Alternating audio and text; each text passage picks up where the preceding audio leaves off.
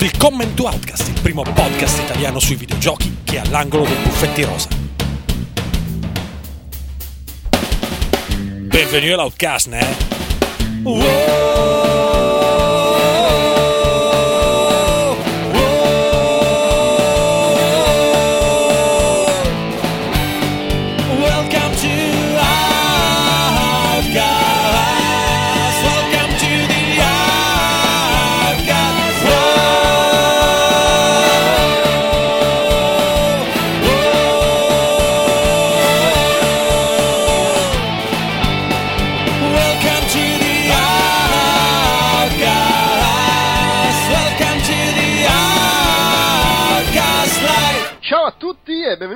all'episodio numero 26 di Outcast Magazine. Io sono Andrea Maderna e con me stasera c'è una valanga di gente.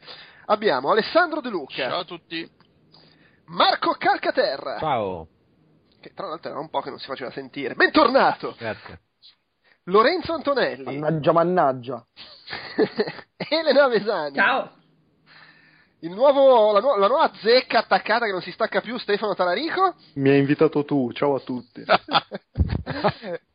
Ugo Laviano ciao. e basta, credo, sì. Poi può sempre essere che si aggiunga Fabio così a caso e via. Eh, abbiamo conseguentemente un sacco di roba di cui parlare, quindi cominciamo subito con la sigla di Buffetti Rosa.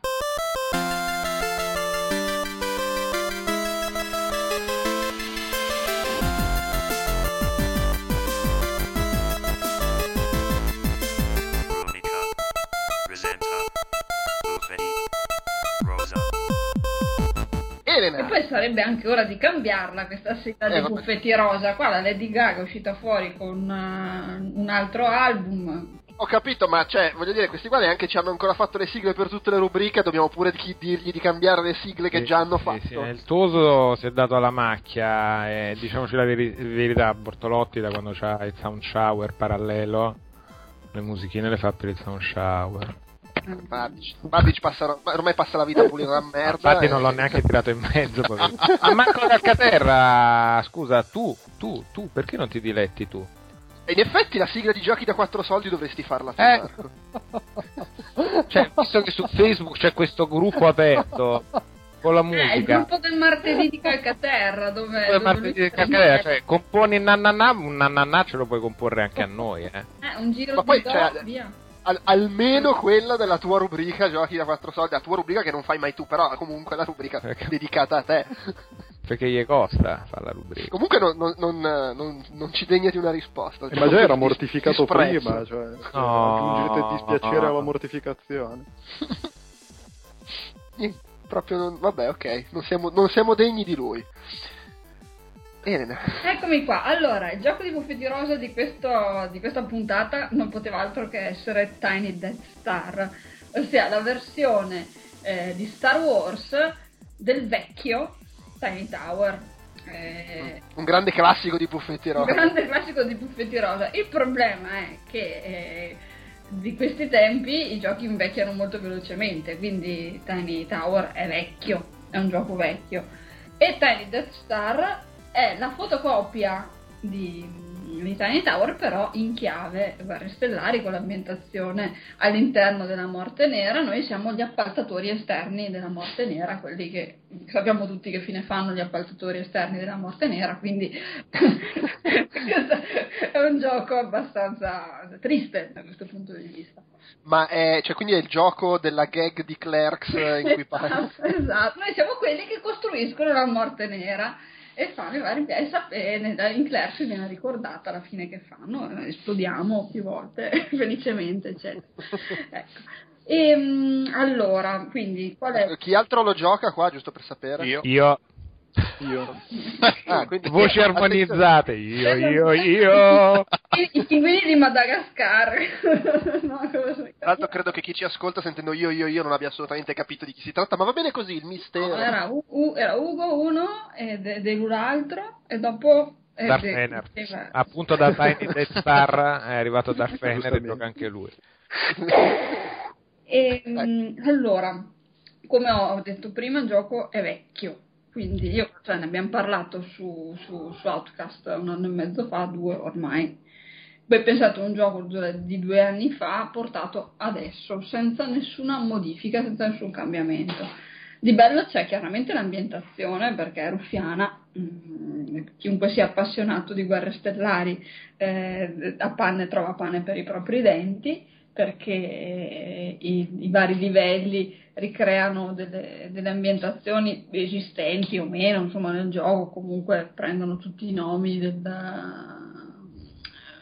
varie, dei vari pianeti eccetera. C'è la cantina eh, altro c'è di, di, di, tipico diciamo I C'è di. Sespa. Cioè, esatto Eh, ma ci sono così. anche tutte le scenette che capitano a seconda di chi entra nel livello. E spa- esatto esatto andiamo Tipo Jar Jar. Sì, esatto, c'erano i vari personaggi, c'è Jar Jar, c'è Leia, c'è Lando, Carrissian. eh, Però quelli lì non- sono non ho rari. ancora incrociato, non ho ancora incrociato, mm, eh, non ho ancora incrociato Yoda, Han Solo, eccetera, neanche Chewbacca. Però ecco, adesso mentre stavo scorrendo i miei piani di Tiny Death Star per trovare un pochettino di cose da dire, mi ha dato in crash il gioco. E questo è il problema principale di questo cazzo di stronzo di gioco che è stato sviluppato da... Cioè, tutte me vi avevi formalizzate per i ruti. Ah, cazzo, stronzo, gioco di merda. Beh, io confido nei tuoi bip.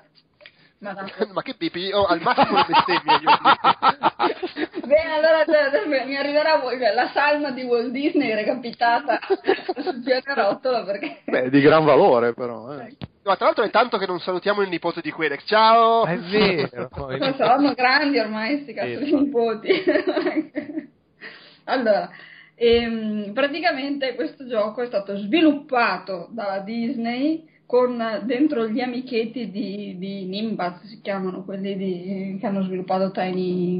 Nimblebit. Nimblebit, esatto.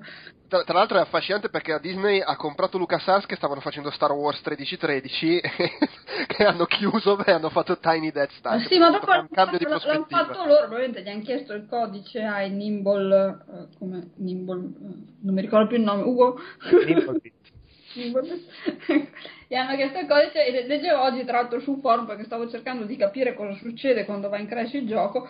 E, lo- e i ragazzi di Nimblebeast dicevano oh guardate l'hanno sviluppato quelli della Disney noi di 10 che siamo ce l'hanno cioè, cioè, di 10 che siamo su Tiny Tower siamo stati in tre coinvolti nel progetto quindi mm, Ci sono i piani negativi, che non so se Esatto. sono gli ultimi Sì, che sono quelli proprio della morte nera come stazione cattiva. Esatto, c'è qualche differenza rispetto al, a Tiny Tower, però diciamo che l'impianto del gioco è, Sì. quella, è quella originaria. Le È differenze sono, come diceva Ugo, c'è il, il, um, ci sono i piani, i piani bassi, diciamo i piani inferiori, quelli dove vengono prese tutte le decisioni tattiche della morte nera. Qua sto romanzando perché non viene presa nessuna particolare decisione in realtà in Tiny Death Star e anche in Tiny Tower.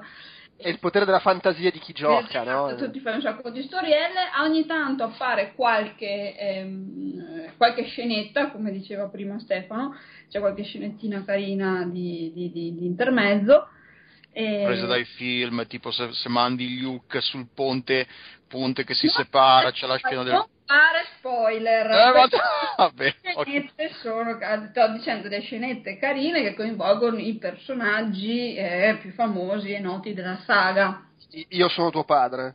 Eh, non lo so, sì, Oh, forse c'è da qualche parte. No, non credo perché tu teoricamente... C'è Zurg che dice io sono tuo padre. ci sono No, eh, ma, ma ragazzi, ma le basi del mestiere, quello beh, succede a Bespin, non succede sulla morte nera, non ci può essere Ecco, ecco. quella No, roba lì. Ma c'è una marea di roba che Il lore, succede il lore. nera, eppure la fan Sì, ok, ok, ma succede quando la prima morte nera è già saltata per aria. Mm, esatto. Poi Beh, già- cioè, questo dici se lo tengono per quando faranno Tiny Bespin. Eh sì. ok. Pensa a Tiny Alderan che, che, che gioco, Sì. un gioco lampo. Fanno anche Tiny Pianeta Fogna, che non mi ricordo adesso come si chiama, dove sta Yoda. Dagoba. Esatto. Pianeta Dagobah.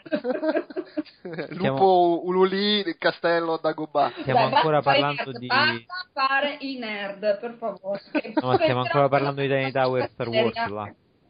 Tiny Death Star, Cioè, stiamo per favore, seriamente parlando precisi. ancora di Tiny Death Star. Oh, ma Eh, seriamente no. Stiamo Eh, ma le ce n'è ancora da dire un botto, tra l'altro. Come fa?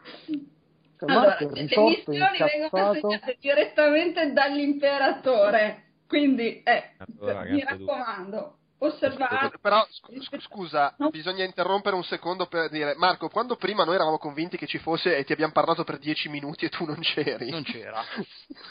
Cioè, adesso ci sei? Sì, ci sono. Ci sei. Ah, quindi ti abbiamo d- d- chiesto di fare la- tu la sigla di giochi da quattro soldi. E anche Ah, di Pupetti Rosa. No, quella c'è. no, fai- nuova. Vabbè, niente, possiamo continuare a parlare di Tiny Death Star. Ecco. Ma facciamo un monografico su Tiny Death Star allora Sì, sì, Outcast speciale Tiny Death Star. Sì, no, ce n'è da parlare, guarda. E mm, allora, eh, appunto, l'imperatore assegna cose. Secondo me, a mio avviso, la mia percezione, siccome ho giocato tanto a Tiny Tower, eh, la mia percezione è che abbiano ribilanciato eh, a sfavore nostro, a sfavore dei giocatori, la distribuzione dei VIP e delle missioni da compiere e dei- dei- della velocità degli ascensori, nel senso che ci sono gli ascensori più lenti, indubbiamente passano molti meno VIP, molte meno persone di un tempo. con Tiny Tower, se tu giocavi, tiravi su, cioè giocavi attivamente. Gio- giocavi forse un- una parola un po' forte. Ecco. Sì, oh, ma cioè, Gestivi, gestivi, applicavi- gestivi. Ti applicavi nel, nel, nel gioco del nulla. nel nulla. È la base di tutti i videogiochi, cioè qualsiasi roba tu mi vuoi Io- dire che hai cambiato il mondo giocando a qualcosa, io ti voglio vedere. Io vi devo dire una cosa, quando la sera oppure di notte che mi sveglio faccio fatica a riaddormentarmi, mi metto a giocare a Tiny Death Star Idem, e mi addormento nel giro di 5 minuti, funziona, è Complimentone fantastico. proprio il gioco. È, è come accendere il RT4 alle 3 di notte, quella cosa lì. Esattamente. Con meno pornazzi. Parti come un sasso. fanno i porno su Rete 4. L'ho fatto anch'io con Springfield. Ma scusa, è- cioè, bisogna andare su Rete 4 per guardare i porno. Cioè. Sì, tra l'altro. Beh, 2013. sai, il con gesto del giornale, sì. Vabbè, e quindi, beh, la mia impressione è che abbiano eh, il livello di difficoltà sia, ehm, sia stato semplicemente ribilanciato a sfavore dei giocatori per spingerli a spendere più soldi in game. Perché vi ricordo che il gioco è freemium, ossia lo scaricate a gratis, potete continuare a giocarci a gratis. Però per muovervi, per spicciarvi un pochettino di più, comprate i soldini e i cosiddetti bucks che servono per fare investimenti o accelerare le produzioni eh, dei, dei vari articoli eh, nei vari piani, eccetera. Una cosa non ho detto prima, però mh, in particolare la, la pixel art con cui sono fatti i vari piani è molto graziosa, vale la pena soffermarsi. A differenza di Tiny Tower non possono essere modificati i livelli, presumo per questioni di diritti oppure perché la Disney dice oh ci siamo sbattuti a farli perché voi stronzi giocatori dovete cambiarli. E, mm, loro sono molto carini, in particolare faccio riferimento alla. Aspetta, che sto andando a vedere come si chiama. Alla, alla spa, c'è una spa carinissima. Ah, Ah, io non ce l'ho ancora. E anch'io. città delle nuvole, che è bellissimo perché ci sono gli omini sdraiati e si riescono a vedere persino le fettine di cetriolo spalmate sugli occhi degli omini sul lettino. È una cosa deliziosa. Intanto c'è un Ewok qua che sta girando, non si capisce bene cosa voglia, vabbè. E altra cosa, il problema del gioco che va in crash. Tu dici, vabbè, si resetta, tanto sei sul telefono, eccetera. Innanzitutto volevo domandare a Ugo, che presumo che giochi sull'iPad. Sì. Scusa, che- ti va in crash anche a te? No, non mi va in crash. La cosa che mi ruga è che, al contrario, per esempio, di Springfield o di altri giochi, non c'è il profilo online condiviso. Quindi, Mm. se scarichi una versione, vai avanti con quella versione. Non c'è modo di sincronizzare lo stesso gioco gratis Ah, su Crash sono roba Android. Sono una, una specialità nostra che giochiamo su Eh, Android. può, può essere che sia un problema specifico delle versioni Android, perché in realtà Magari dipende dal telefono, se che su Android non si E capisce io ci mai gioco su. Nexus 7 e si pianta esattamente come si pianta a Rumika sul Nexus 4. No, ok, però a volte è un po', è un po' a caso su- se, se hai il telefono su cui funziona il gioco con, con Android. i- i- allora, i- le- di, di crash report ce ne sono tanti nel gioco, quindi non è soltanto un problema mh, relativo a- al Nexus in particolare, a meno che ecco, non ho verificato che fossero tutti Nexus quelli che dicevano che, che- che gli andava in bomba il gioco. Il problema vero è che qua eh, il tempo è denaro, soprattutto quando devi accumulare del denaro per creare dei piani che ci mettono 17 ore per eh, svilupparsi in- in- con- nella loro completezza. Quindi se quando ti va in bomba il gioco, spesso hai la sensazione, eh, perché non ti pigli l'appuntino, ma mm, eh, se lo faccio mi viene nervoso, hai la sensazione di aver perso dei, dei- dei- dei- i soldi accumulati mentre il gioco era in stand-by.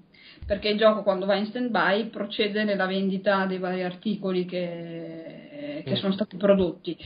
Quindi tu quando ritorni a giocare ti dice, ehi tu hai guadagnato 10.000 soldini, E si pianta lì di e si- solito. in quel momento lì si pianta il gioco, tu ritorni e quei 10.000 soldini te li sei fumati e non te li sei Però fumati. in un non- gioco in cui tu paghi eh, anche per certe cose, ti ruga, ti- tu paghi per accelerarti un attimino lo sviluppo dei piani, per la vendita, per, per- per prenderti gli ascensori, eccetera, eccetera. E il gioco che ti mangia i soldini che tu guadagni con le vendite dà un po' fastidio. Ecco, infatti No, io aspetta, personalmente taci. Fammi finire il discorso. Personalmente ho deciso di non, eh, di non, di non metterci più soldi, ho messo dentro sui 7 euro e adesso basta, perché stanotte Fischia. avevo accumulato 79.000 soldini, tornata e me ne sono trovati zero. Io ci ho messo zero soldini. A che punto, a che piano sei? No, io avevo L'inquietudine di Calcaterra. che cosa? Uno tu ti metti subito a fare il cielo lunghismo e qua... No, no, per capire i soldini che ti di vantaggio, cioè tu ci giochi da un pochino di, di più. Sì, Perché ma io io ho da fatto te. tipo due sessioni al giorno di gioco, una di Eh, notte ma- ma- guarda e che una, mica volevo una fare a metà giudizio. mattina. Era Eh, per quindi capire un attimo Sono a lo stile Tren- di gioco. 39 piani, 32 sotto, sopra e 7 sotto. Ok. E Volevo 55 soltanto amici. dire, Tra volevo l'altro, dire che trovo mh, umiliante eh, il fatto che si stia parlando di questo gioco in generale. Trovo offensivo che si stia parlando per questo gioco più di 5 minuti e trovo allucinante che tu abbia messo 7 euro in una cosa che non è nemmeno un gioco.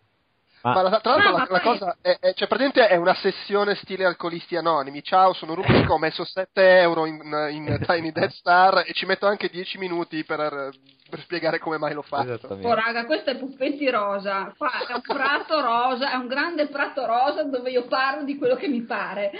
Dove muoiono le speranze di Calcaterra. Esatto, esatto. Sì, eh, a me per esempio fa molto ridere tutte le cose che ha detto Marco. Ognuno reagisce in modo suo a quello che dicono gli altri. Ma sì, ma poi qua c'è uno che ha speso ridere. 500 euro per comprarsi Xbox One, non mi sembra il caso di rompere il cazzo a una che ha speso 7 euro. No, ma infatti... Ma infatti io non ho detto no, niente. Eh, lo so. dei- proprio Ah, ci ho speso dei soldi anch'io, eh? Comunque, stavo per dire, non fatemi perdere il filo, perché qua questa è una recensione approfondita. ci mancherebbe. Che di rado, di rado Rubica fa recensioni approfondite. allora, eh, mi è anche successo, tra l'altro, questo, qua ci posso sbattere proprio la bottiglia di birra che c'ho qua davanti, che mm, quando il gioco va in crash si mette a costruire i livelli per conto proprio. Perché io mi sono trovata, io eh, ho, ho un, ho un pattern preciso, per cui faccio eh, un livello di appartamenti residenziale, due di negozi, vendita, intrattenimento, eccetera, un livello di appartamento, cioè questa cosa qua, perché mh, per il semplice fatto che così va fatto, perché se no non riesci a, a produrre in modo decente. E io mi sono ritrovata innanzitutto dei livelli di vendita che non avevo mai ordinato di creare. E mm, vi giuro non è che lo faccio di notte mentre, faccio, mentre credo di non dormire, lo faccio su, eh, sul serio così. E perché seguono una- un, un andamento che io non, non farei mai. Mi- ho una- eh, due- un appartamento e quattro livelli di, di- di produzione. Ma siamo matti? No. Non è che sono stati gatti. Beh, senti, io, cioè, io, io gli voglio bene, i miei gatti li considero degli esseri superiori, ma non fino a questo punto, insomma. E che non si permettano comunque. che non si permettano, perché il problema è veramente che se loro avessero il loro telefonino eh, si farebbero anche il loro giochino e dopo magari vorrei anche giocare assieme a loro, però cosa brutta di Tiny Tower è che a me ma- di Tiny Death Star e che mancava anche in Tiny Tower è che non c'è un lato social. Allora, visto che negli ultimi, negli ultimi, nell'ultimo anno sono esplosi tutti questi giochi per telefono con il lato social, quindi che tu riesci comunque a eh, passarti dati o comunque aiuti tra amici. E L'indimenticabile, vero Marco, Candy Crush Saga con ti passi le vite, gli aiutini con gli amici, in Tiny Death Star, eh, cioè non c'era in Tiny Tower, però magari in Tiny Death Star ci sarebbe stato bene, una, una forma di, Attenzione, di pole- collaborazione. contropolemica. Una forma di collaborazione tra amici, l'inviarsi soldini, l'inviarsi VIP, i, i- i lavoratori, ad esempio. Cioè, se io ho un lavoratore in surplus che vorrebbe lavorare al cucchiaio di hot, ma io ho tutti, tutti i posti occupati, posti di lavoro occupati, glielo vorrei mandare a Marco Calcaterra. Cioè, Marco Calcaterra non può spendere dei soldi per, per- per avere un dipendente al cucchiaio di hot. E, e niente, così. Credo Marco sia, sia in questo momento sia nella vasca da bagno con le vene aperte, Per- immerso nel ghiaccio. Per il lungo, vero?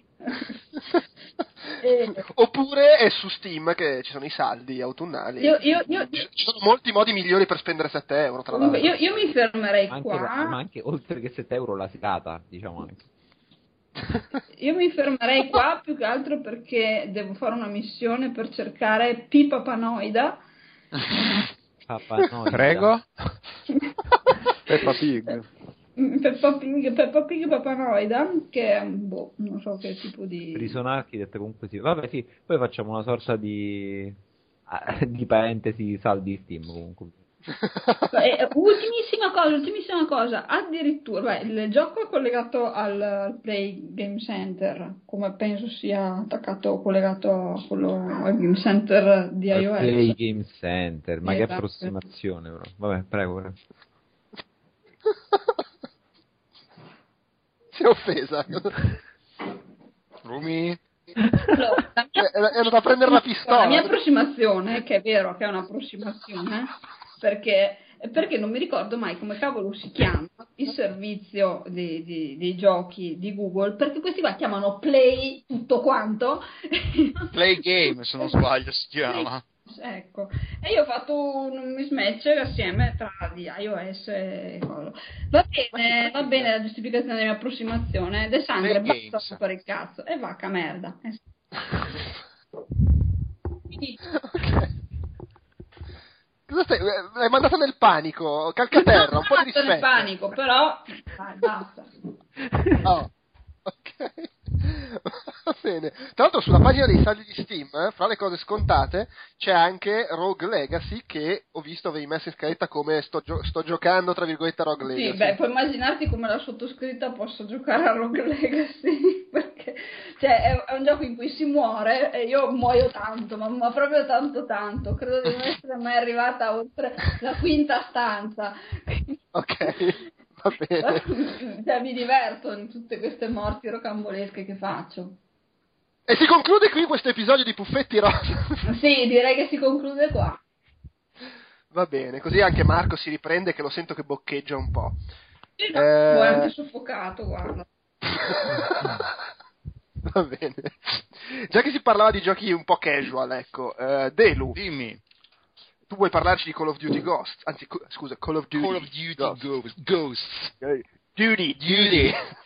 Duty Kiss me!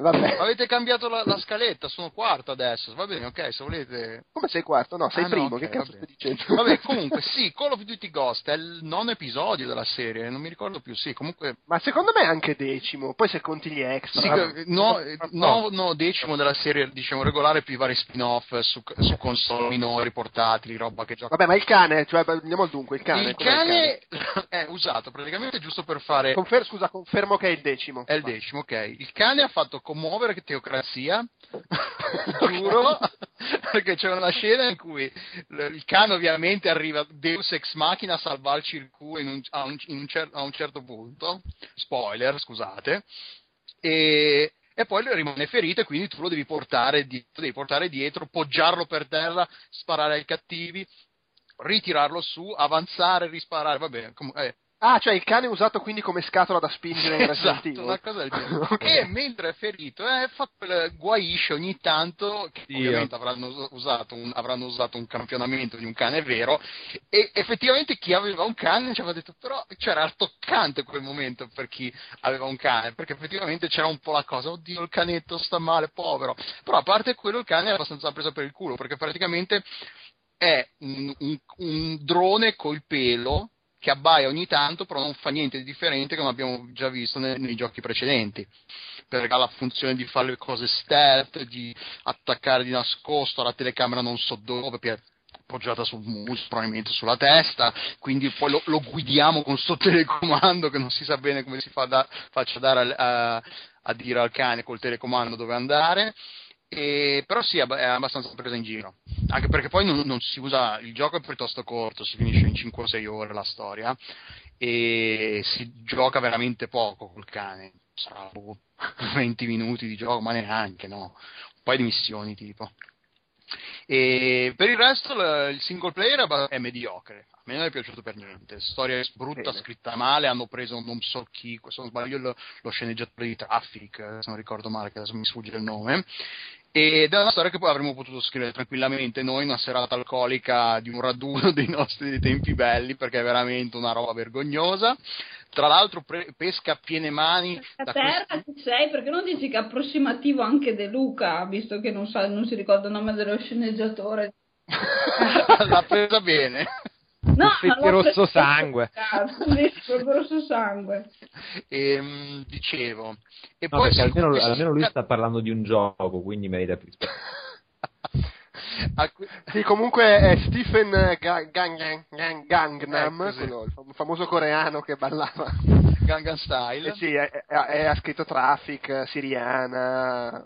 Ed è veramente una... Poi magari, sai, come, come succede, succede, spesso, magari lui ha scritto... Ma se gliel'ha fatta scrivere non ha detto gli hanno dato 50.000 dollari per metterci il nome e poi l'ha scritta uno qualsiasi di Infinity World. Però il discorso è che è veramente terribile, una, è eh, poco originale, succede veramente cose poco interessanti, giocate mille volte, i cattivi stavolta sono la federazione di, di, paesi del Sud America che c'è una crisi petrolifera e poi attaccano il Nord America e non si capisce perché.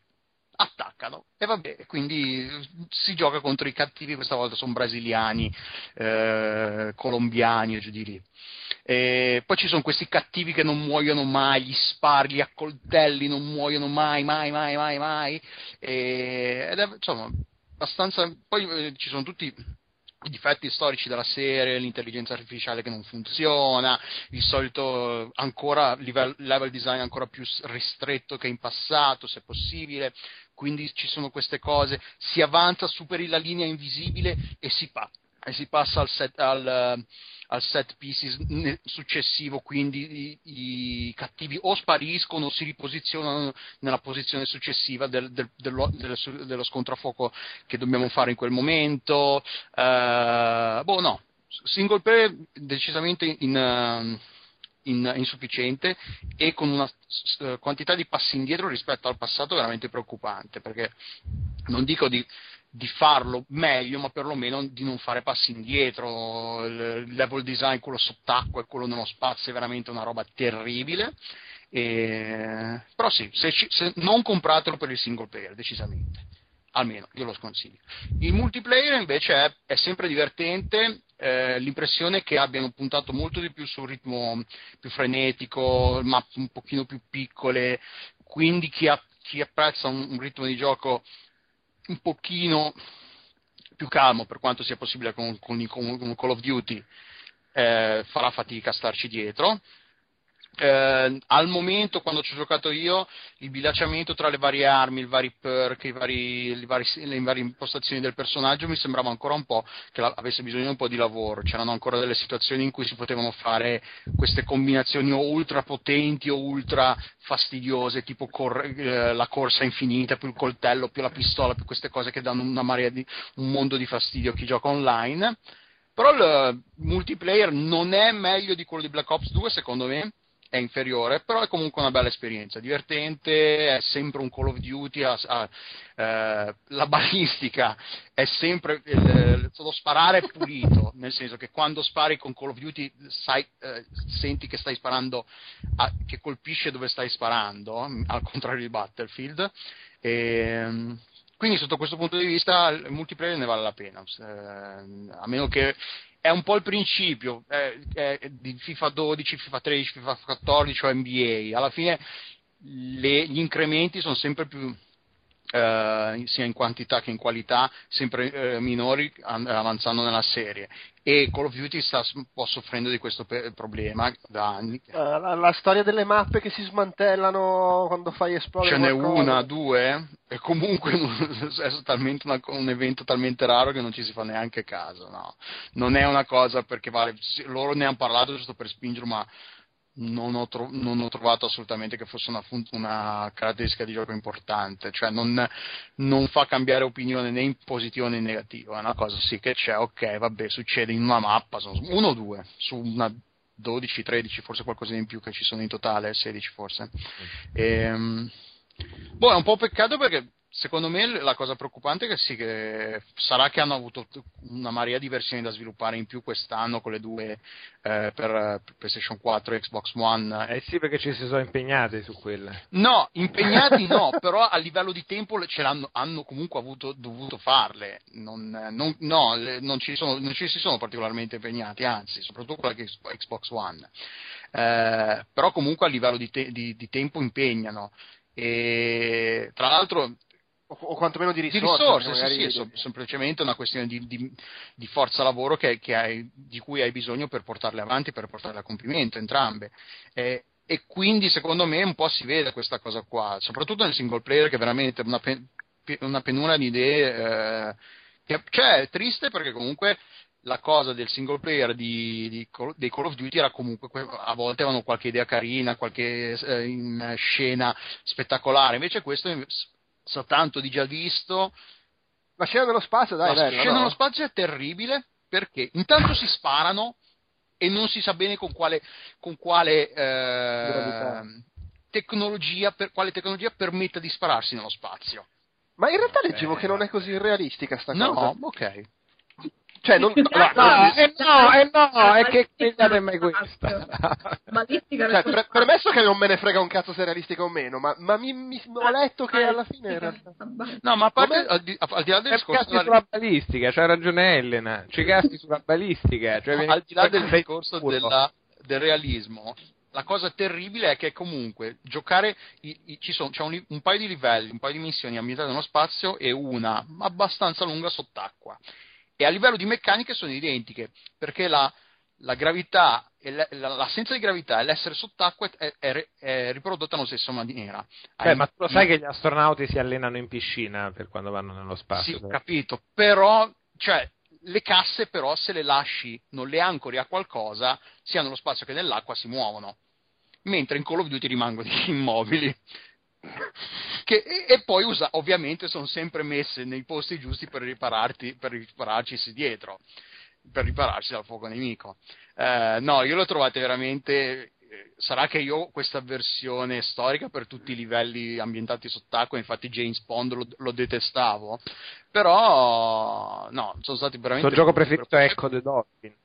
ecco The Dolphin. Poi c'è un- un- una, una missione in un carro armato in cui si pilota carro armato e io all'inizio, cioè abituato ai giochi precedenti, anche con i precedenti, mi muovevo piano col carro armato perché comunque è peso, devi girare la, la torretta, il- se, se- se perdi il- se perdi la direzione in cui è girata la torre e stai andando nella direzione sbagliata, magari perdi un attimo l'orientamento. No, a un certo punto, quando ti rendi conto che lo puoi pilotare come una macchinina di micro machines, e lì diventa veramente come avere un carro armato di micro machines, spari, salti, fai le, i 360 gradi, fai le rovesciate a, a mezz'aria, fai delle cose ass- Corri sul tavolo da, Sì, da biliardo. Esatto, una Ma ti sei divertito di più che con un carro armato polentone, sì o no? Perché secondo me questa può essere una chiave di lettura Ma interessante. poi, eh, Eh. non lo so, eh, nel- non, non particolarmente perché poi nel momento in cui ti rendi conto che puoi fare quello che vuoi,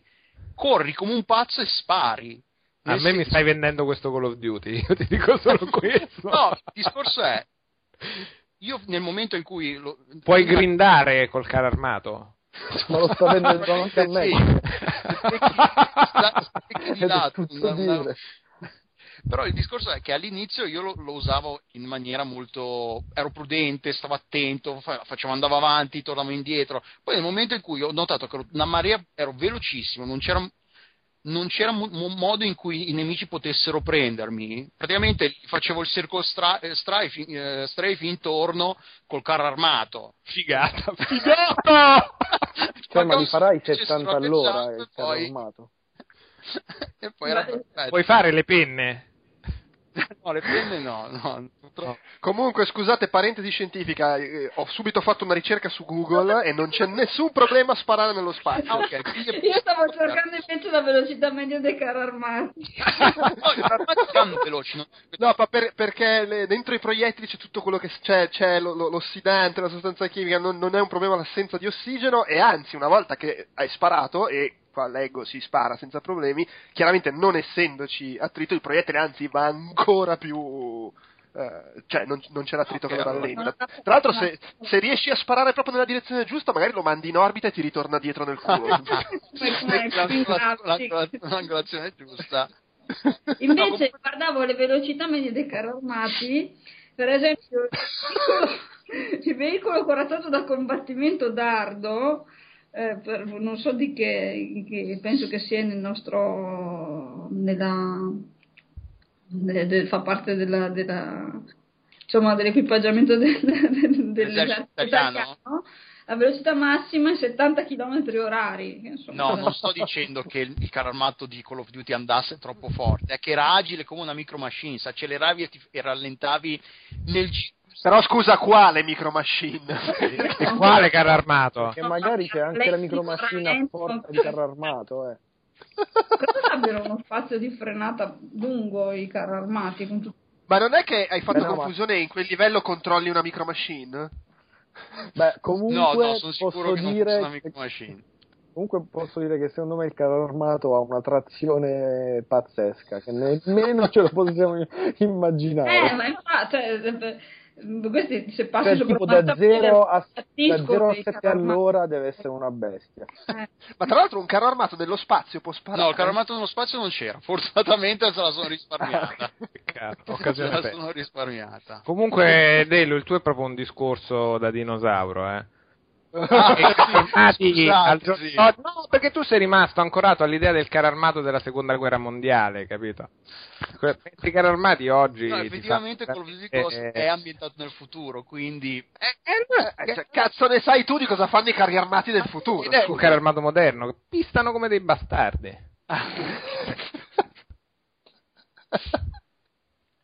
Poi scusa, ma chi è, chi è che ha invaso gli Stati Uniti? In, la- eh, I cinesi? una federazione di paesi del Sud America. Come paesi del Sud America? Eh Ah, sì, Gioca Il ti sei distratto pure te, i però. nuovi cattivi sono il... Non è che io mi dimentico, cioè non è che mi sono distratto, mi sono già dimenticato, che cazzo me ne frega a me, però... Sono i brasiliani o forse, cos'è che hai detto? No, no, i sono tutti i paesi del Sud America che, ok, non è quello. Il problema è che non si capisce bene perché attacchino dopo la, cioè, la crisi del petrolio, quindi non mi ricordo se finisce il petrolio, una roba del ah, genere. problema E del lo- Venezuela, allora, dai. su. Cioè, ma scusa, eh, tu- stai parlando, tu ti lamenti delle pistole che sparano nello spazio dei carri armati troppo veloci in un gioco che racconta di tutti i paesi del Sud America che si mettono d'accordo? Sì. Ma scusa, ma i carri armati che sono alimentati in questo futuro? Ma non lo so. Da- No, ma- dai no, no, no, brasiliani, la domanda- proprio mettono i brasiliani nel serbatoio. No, eh, ma sì. seriamente, cioè, si riesce a capire se boh, cacciano del fumo, hanno un motore a reazione, perché magari si spiegherebbe tutto il L'utopium. Sì. Usano l'utopium. Che so, nucleari, boh, eh, fanno sono- un buco logico con intorno un gioco. Sì. Ma no, Vabbè, il ma chi se ne frega, eh. È che non è particolarmente divertente quello alla fine. Ti- ti allora noti tutte queste cose perché non ti stai divertendo particolarmente. Alla fine il- è quello il tutto del discorso, secondo me. Ne- in single- Vabbè, insomma, sconsigli Call of Duty. Per il single player, se, se qualcuno ci gioca solo per il single player, non ne vale la pena. Per Se Q4. qualcuno ci gioca per il multiplayer, sì. Cioè, dipende poi se uno sta cercando una, una cosa completamente nuova, una, una rivoluzione rispetto al passato, è un gioco migliore di Black Ops 2? No. Però se, se uno ha- voglia di ma- mappe nuove e un po' di novità, sì, perché no, è, è divertente. A me è piaciuto abbastanza. Vabbè, insomma.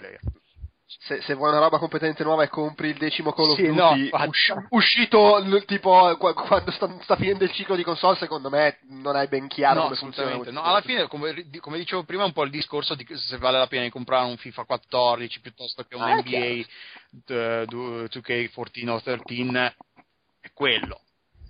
No, no, certo. Tra l'altro perché diciamo NBA 2K14 e FIFA 14? FIFA 14. Perché il carpo No. è roba nostra. Ah, no, più che altro perché Questa due- due- 2K14 in italiano non lo diciamo. Anche questo è vero. Hai ragione. Vabbè, dai, andiamo avanti o hai altro No, da no. dire su?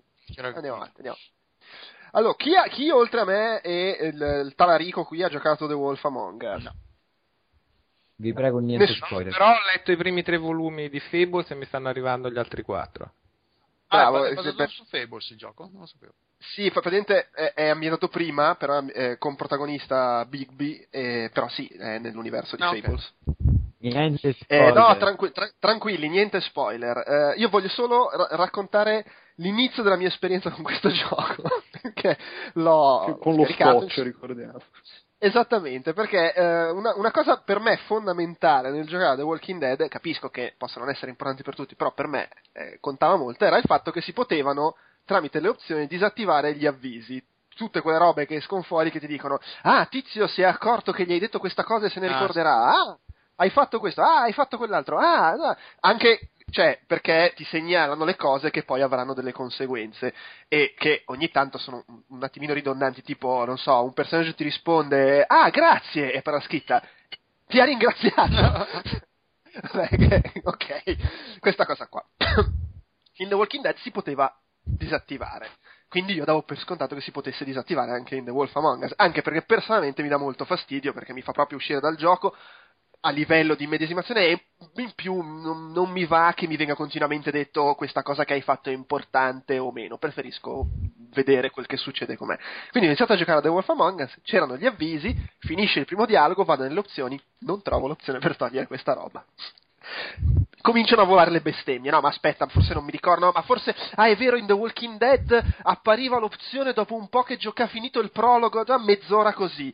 Niente, vado avanti, ah, non si può togliere l'opzione, esco dal gioco, comincio a cercare su Google, vado sui forum ufficiali, trovo un sacco di gente che si lamenta di sta cosa, insomma, hanno levato l'opzione da The Wolf eh, Among Us, devi sucarti per forza Quindi sei diventato l'agente rosicano in quel momento. Ma totalmente, ho trovato Sì, su, un sì. forum, su un forum uno aveva scritto ragazzi io ho messo un pezzo di nastro adesivo in alto sul monitor così, così non vedo gli avvisi. Anche perché in questo caso poi è proprio il percorso al contrario, cioè un errore che puoi fare e poi magari lo correggi e dai un'opzione, ma invece andare a levare un'opzione, cioè che No, eh, ma vantaggio ti sta dando? Che fai vedere a tutti strutturalmente più come, come sono No, i no, ma meccanismi. guarda, eh, sì, è esattamente quello, perché ovviamente è una mia interpretazione. Secondo me la gente rosicano a manetta, quelli di Telltale, peraltro l'hanno dimostrato in passato di rosicare, ricordo, sono quelli che erano andati a fare le recensioni finte e sono stati sgamati su Metacritic per Jurassic Park. Ah, È, è- è la gente che ro- rosicano proprio, rosicano e si fanno sgamare. E loro eh, eh, palesemente si sono rotti il cazzo della gente che gli dice "Ah, però in The Walking Dead quando fai le scelte alla fine non cambia un cazzo, tutte le, le cose che fai non hanno conseguenze e hanno voluto, ma l'hanno anche detto, noi ci teniamo che si capisca che tutto quello che fai nel gioco ha delle conseguenze e quindi abbiamo ritenuto di togliere quell'opzione perché si deve vedere che quello che fai serve a qualcosa. Ma sti cazzi, cioè mettila come attivata di opzione di partenza che poi si può disattivare nelle opzioni. No, Che è quello che c'era in The tu Walking lo Dead. devi sapere, punto. Tu non mi devi rompere i. Poi, oltretutto, probabilmente, nonostante, cioè, anche se ci sono gli avvisi, poi se le scelte non fanno cambiare la storia, comunque non è così. Non è che siccome hai messo l'avviso hai cambiato qualcosa. Io questa cosa, questa cosa mi ha dato un fastidio, ma un fastidio, chiaramente mi ha dato fastidio perché a me dà fastidio que- quelle, quelle scritte, immagino che tu Stefano mi dicevi non ci fai troppo caso. E No, infatti non- sono non- andato non- dritto per ben due volte, tra l'altro, perché l'ho, l'ho Non ti eri neanche accorto che No, me ne ero accorto, ma sti cazzi. Eh, vabbè, ok. E- e, cioè, per me invece, cioè, io sono anche uno che ha giocato a Lei Noir levando tutti gli, gli avvisi su ah, hai finito la scena, ah, devi ancora trovare questo. Cioè, io gioco e vedo come va avanti la storia. Sta roba mi ha fatto incazzare a morte e onestamente credo di essermi goduto un po' meno il gioco per questo motivo, proprio perché è una roba che mi tira un sacco fuori dalla storia e figa, è un gioco in cui l'unica cosa che conta è goderti la storia, è ovvio che una roba che me ne fa un po' uscire mi dà fastidio. Detto que- tolta questa cosa, è una figata. Sì. Perché è scritto... Sì. Vai, vai. No, No, no, no, scusa, vai, vai. No, vabbè, ma di qualcosa che... dico io qualcosa che se non ho mai giocato. Per... Vabbè, cioè, cosa, tanto cosa vuoi dire? Lo stile grafico è, è molto bello ed è migliorato, secondo me, rispetto a The Walking Dead. Si vede che hanno lavorato un po' di più sugli effetti, eccetera. Poi, vabbè, Secondo motore... me, più che altro hanno, hanno sfruttato meglio le texture che avevano già. Cioè, hanno fatto, ci hanno messo quelle grane strane, un po'. Sì, no, l'hanno dai, reso ancora proprio- più fumetto di quanto non fosse The Walking Dead o, 4, o 400 Days. Ci hanno lavorato sopra, hanno limato quello, hanno messo la saturazione a stecca ed è venuto fuori una Sì, figata clamorosa. c'è proprio un, un- un- genere di, di- di- effetto visivo diverso su- sulla fumettizzazione della grafica. Ma tra l'altro alla GDC avevano fatto vedere su The Walking Dead questa roba con cui stavano sperimentando e che avrebbero voluto usare in eh, Wolf Among Us, per cui suppongo sia anche un po' quello. Poi al di là di quello è bello, è molto noir investigativo con protagonista Bigby che, che investiga sui casini che capitano lì a, a Fable Town. Mi sembra molto tranquillamente seguibile senza sapere una fava di Fables, fermo restando che ovviamente essendo ambientato prima nello stesso universo, se hai letto i fumetti cogli qualche riferimento qua e là e, e- e te lo godi, però è una storia che fila senza problemi anche ecco magari come, come- come sa Stefano c'è- c'è, diciamo, non dico cos'è ovviamente però c'è una roba che succede nel primo episodio che, ha- che se hai letto i fumetti è un po' un come cazzo è possibile che stia succedendo Mhm. questa cosa Ma fino Però, a che vabbè. fumetto? No, no, no, cioè, al- basta averli letti ma, ma quali? Perché io sono arrivato al Eh, terzo eh, volume. no, no, lì- sei abbondantemente coperto sotto questo fronte. No, ok. Poi magari ci sono altre cose che non cogli perché è il riferimento, la cosetta, però in, in linea Io, io generale. ho, comi- ho- ho finito il primo, cioè Fate, l'episodio si chiama, ho finito Fate prima di cominciare a leggere Fables, perché sapevo che comunque era una cosa che si poteva giocare anche senza leggere il fumetto e dopo che ho letto il fumetto, tutto sommato confermo che si può tranquillamente giocare anche senza e no- non incappare in spoiler o cose che non ti fanno capire il gioco. Sì, sì, tranquillamente. Ecco, eh, una cosa che ho apprezzato è che sembrano essersi finalmente liberati del senso di colpa da "Ah, de- devo metterci almeno un enigma in cui sposti un oggetto perché insomma comunque le avventure grafiche da- da- eh, che, che erano le, le parti più pallose di The Walking Dead tipo ah vai là in fondo ad aprire la, la porta ah torna indietro a muovere l'interruttore torna alla porta ecco questa cosa non mi sembra poi ci hanno, messo, ci hanno messo l'inventario che fa un po' più avventura grafica, vecchio stampo. Sì, cioè, però è, molto- è tutto molto scorrevole, ma una- c'è una, una scena molto bella in cui, eh, che in fondo è un po' da avventura grafica se vogliamo, in cui devi investigare, quindi devi notare cose in giro per la stanza e poi affrontare conversazioni di conseguenza. Ed è figa perché riesce ad essere un po' più avventura grafica se vogliamo di qualsiasi cosa ci fosse in The Walking Dead, pur funzionando in maniera totalmente contestualizzata con invece il, il tipo di gioco che è questo, che non è un'avventura grafica alla fin fine. Ecco, basta, tutto qua. E comunque lo, lo straconsiglio, sia che vogliate gua- aspettare che escano tutti gli episodi o, o giocarvelo mano a mano. Io lo prenderò con gli sconti qua di... Eh, ecco, se- eh, a occhio direi che a livello di struttura episodica mi sembra così da come finisce il primo episodio che se la vogliono giocare molto sui finali cliffhanger, colpo di scena. Porca troia, devo aspettare due mesi adesso. È Io lo prenderò solo se uscirà su PlayStation Vita. Beh, è probabile perché The Walking Dead c'è uscito su PlayStation Sì, vai, Sì. infatti lo spero. Al momento è scontato il 15%. Però io l'ho, l'ho- l'ho giocato sia su 360 che su PC e su PC ovviamente è nettamente meglio. Ah, beh, sì, quello sì. La scoperta PC di Pulcinello. come The Walk- Ecco, c'è da dire una cosa. Eh, su PC già The Walking Dead girava molto meglio che su console, la grafica più pulita, eccetera. Io ho incontrato meno problemi, però comunque si notava anche su PC lievemente lo scattino sulle scelte. Su lo sca- cioè, quell'attimo che il gioco si blocca un secondo e, e- e anche se non avevi le- il pop-up eh, attivato, ah ok, qua è successo qualcosa. E, l'ho notato molto meno qua. Con, Sì, su eh, 360 eh, invece è un legno, è anche peggio che 400 Days. Ecco, vedi, ottimo. Ecco, a me, però. Io non ho incontrato nessun bug, mentre The Walking Dead su PC qualcosa beccavo, però da quello che ho letto in giro comunque ancora è tutt'altro che perfetto, capitano cose strane, gente che si blocca. ho finito due volte, due volte l'issue, quindi. Eh, vabbè. Eh, eh, la configurazione hardware è diversa da ognuno, per ognuno. No, è chiaro, sì, però ma su The no, Walking Dead mi, mi capitava di beccare cose in maniera abbastanza frequente, qui tutto Beh, sommato The Walking forse- Dead, ti ricordi che quando ho giocato a a 400 Days mi sono ritrovato che non c'era più il salvataggio del quinto episodio. Per dire, eh, allora. Beh, io che, io che vi raccontavo che stavo giocando a 400 Days eh, nella scena del campo di grano e l'ho rotta, continuavo a camminare verso l'infinito e non trovavo più l'uscita. per cui insomma. Vabbè, Fotone, Sì. visto che hai parlato di PlayStation Vita, dici com'è Terraway. Attenzione perché Jopep ti segnalo che è uscito Pocket Stables, che è un nuovo gioco di Kairosoft. Ma Kairosoft ho mollato da tempo. Ok, però questo qui ha i cavalli che corrono e boh, non lo Allora, so. se- Io intanto l'ho o- comprato al Ma i modico- cavalli ed è un, scusa, ma hai i cavalli ed è un, un simulatore di studio perché fa, produce film porno? eh, anche- Perché è chiaro, è l'uso principale che si fa dei cavalli nel mondo, se non sbaglio, li alleviamo apposta. gli allevamenti per film porno. sì, tu devi famosi gestire il stalloni, tuo impero di stalloni di porno. Oh, che non stalloni. tirare il microfono. C'è, c'è qualcuno che sta tipo. Sembra che ha acceso il condizionatore d'aria puntato verso il microfono. Comunque devi Vabbè. gestire il tuo impero di stalloni del porno e, girare i film a Stai parlando di Terraway, giusto? Terraway.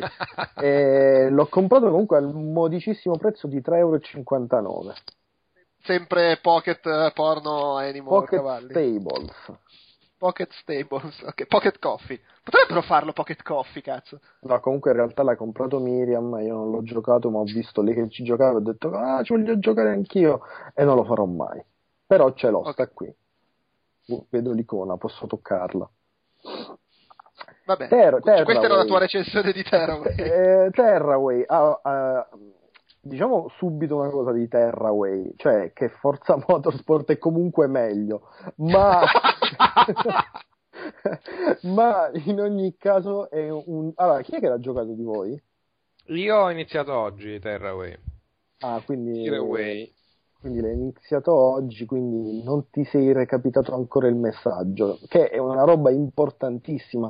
L'idea di recapitarsi un messaggio, ma vabbè, forse sarà stata anche abusata questa, questa cosa nel mondo dei videogiochi, non lo so. Ma eh, il mio approccio con Terraway è stato che mi sono scattato una foto su un, mai- un maialino, che poi probabilmente nelle fasi iniziali forse l'avrei già fatto Ugo, non lo so, eh, durante una corsa e l'ho riguardata per due o tre giorni e boh, quasi mi commuoveva. Era una roba strappacuore, veramente strappacuore. È, eh, ed è il gioco per PlayStation Vita. Forse non è la killer application, forse non è nemmeno il gioco che giustifica eh, l'acquisto di PlayStation Vita, perché comunque costa sempre un, po', un bel po' di soldi. Però se hai PlayStation Vita e non compri Terraway sei uno stronzo. Eh, sì, o comunque Anche perché chi hai brutta giocato negli mesi vorrei comprare un gioco per sta console, poverino. È pure Sì. carino. ma è, è- Io no- non mi ricordo neanche cosa ho giocato su PlayStation Vita. Ehm, è, per carità, non è nemmeno il miglior platform del mondo, eh, comunque il salto è molto migliore rispetto a quello di, di Little Big Planet eh, e non fa nemmeno nulla di così spaccacervello che dici no, vabbè, sta roba qui è folle, cioè sfrutta in maniera esemplare, fulgida quasi direi, per usare un aggettivo tanto caro a Corrado Augias, tutte le potenzialità tecnologiche, i prodigi tecnologici di, PlayStation Vita, quindi ti ritrovi a, eh, in un platform a tammurellare il eh, touchscreen posteriore, eh, a saltare eh, su delle mh, piattaforme semoventi, fermandone una con il mignolo destro, con la console inclinata, cercando di saltare con lo stick analogico, premendo X col pollice, cioè mm, Solo a sentirtelo descrivere mi sto innervosendo Sì, per il sì, fastidio. sì, sì. No, no, ma questo, è, questo succede, non succede sempre, succede, succede No, vabbè, certo cioè, punto. cioè, questa Ah, cosa che funziona può anche essere figa, perché mi è venuto in mente invece quel gioco in bianco e nero che era al No, lancio no, no. di PS Vita, che era questa cosa che non no, no, funziona. questa cosa funziona ed è, ed è burrosa, cioè funziona proprio Burrosa. Burro. E si torna al porno.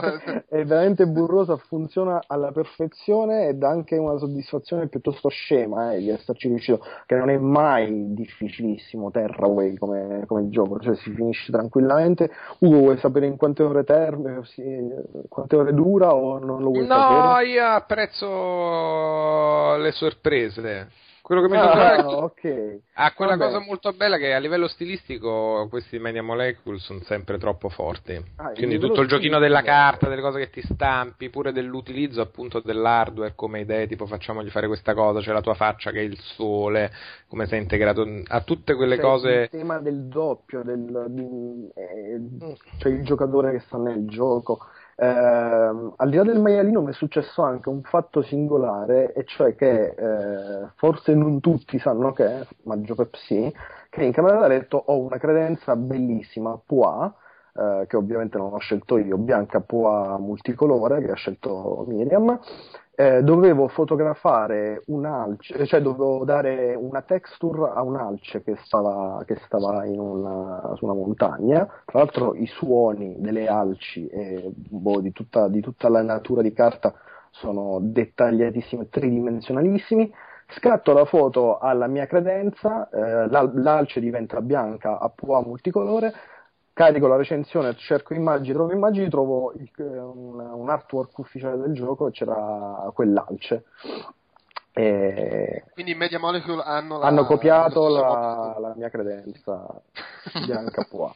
E vabbè, è stata una cosa di ah, che figata, che coincidenza. Ehm, boh, vabbè. Chi è che sta giocando a Diablo 3 su Ah, no, scusate, stavo...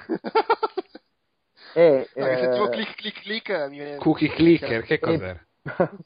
O è Diablo 3 o è Cookie Clicker. Comunque Vabbè, dicevo che più in generale Terraway non, non è un eh, gioco che appaga in quanto platform, ma in quanto mm, boh, si può dire opera d'arte a tutto tondo, opera d'arte tecnologica. Eh, per lo stile che, che stava dicendo Ugo, che è sensazionale, veramente bello. Tra l'altro io l'avevo criticato all'inizio, all'inizio, all'inizio, cioè una, uno o due GDC fa.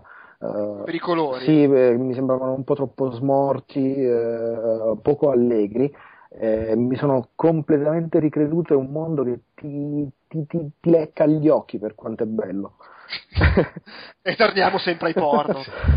Beh, Eh, d'altronde no. prima cavalcava i maialini, quindi si è fatto anche le E foto. Nonostante funzioni bene come platform, c'è pure la possibilità di, di- di diventare una specie di, morf- di morfosfera, eh, salti come dicevo eh, molto meglio di quelli dei, dei Sackboy, eh, ma in generale eh, Terraway va comprato per eh, le emozioni che può restituire, per eh, il gran finale, questo è uno spoiler, eh, e per il fatto che poi alla fine boh, io sono rimasto una mezz'oretta a guardare fuori, fuori dalla finestra e così, con lo sguardo un po' assorto e mi ha toccato.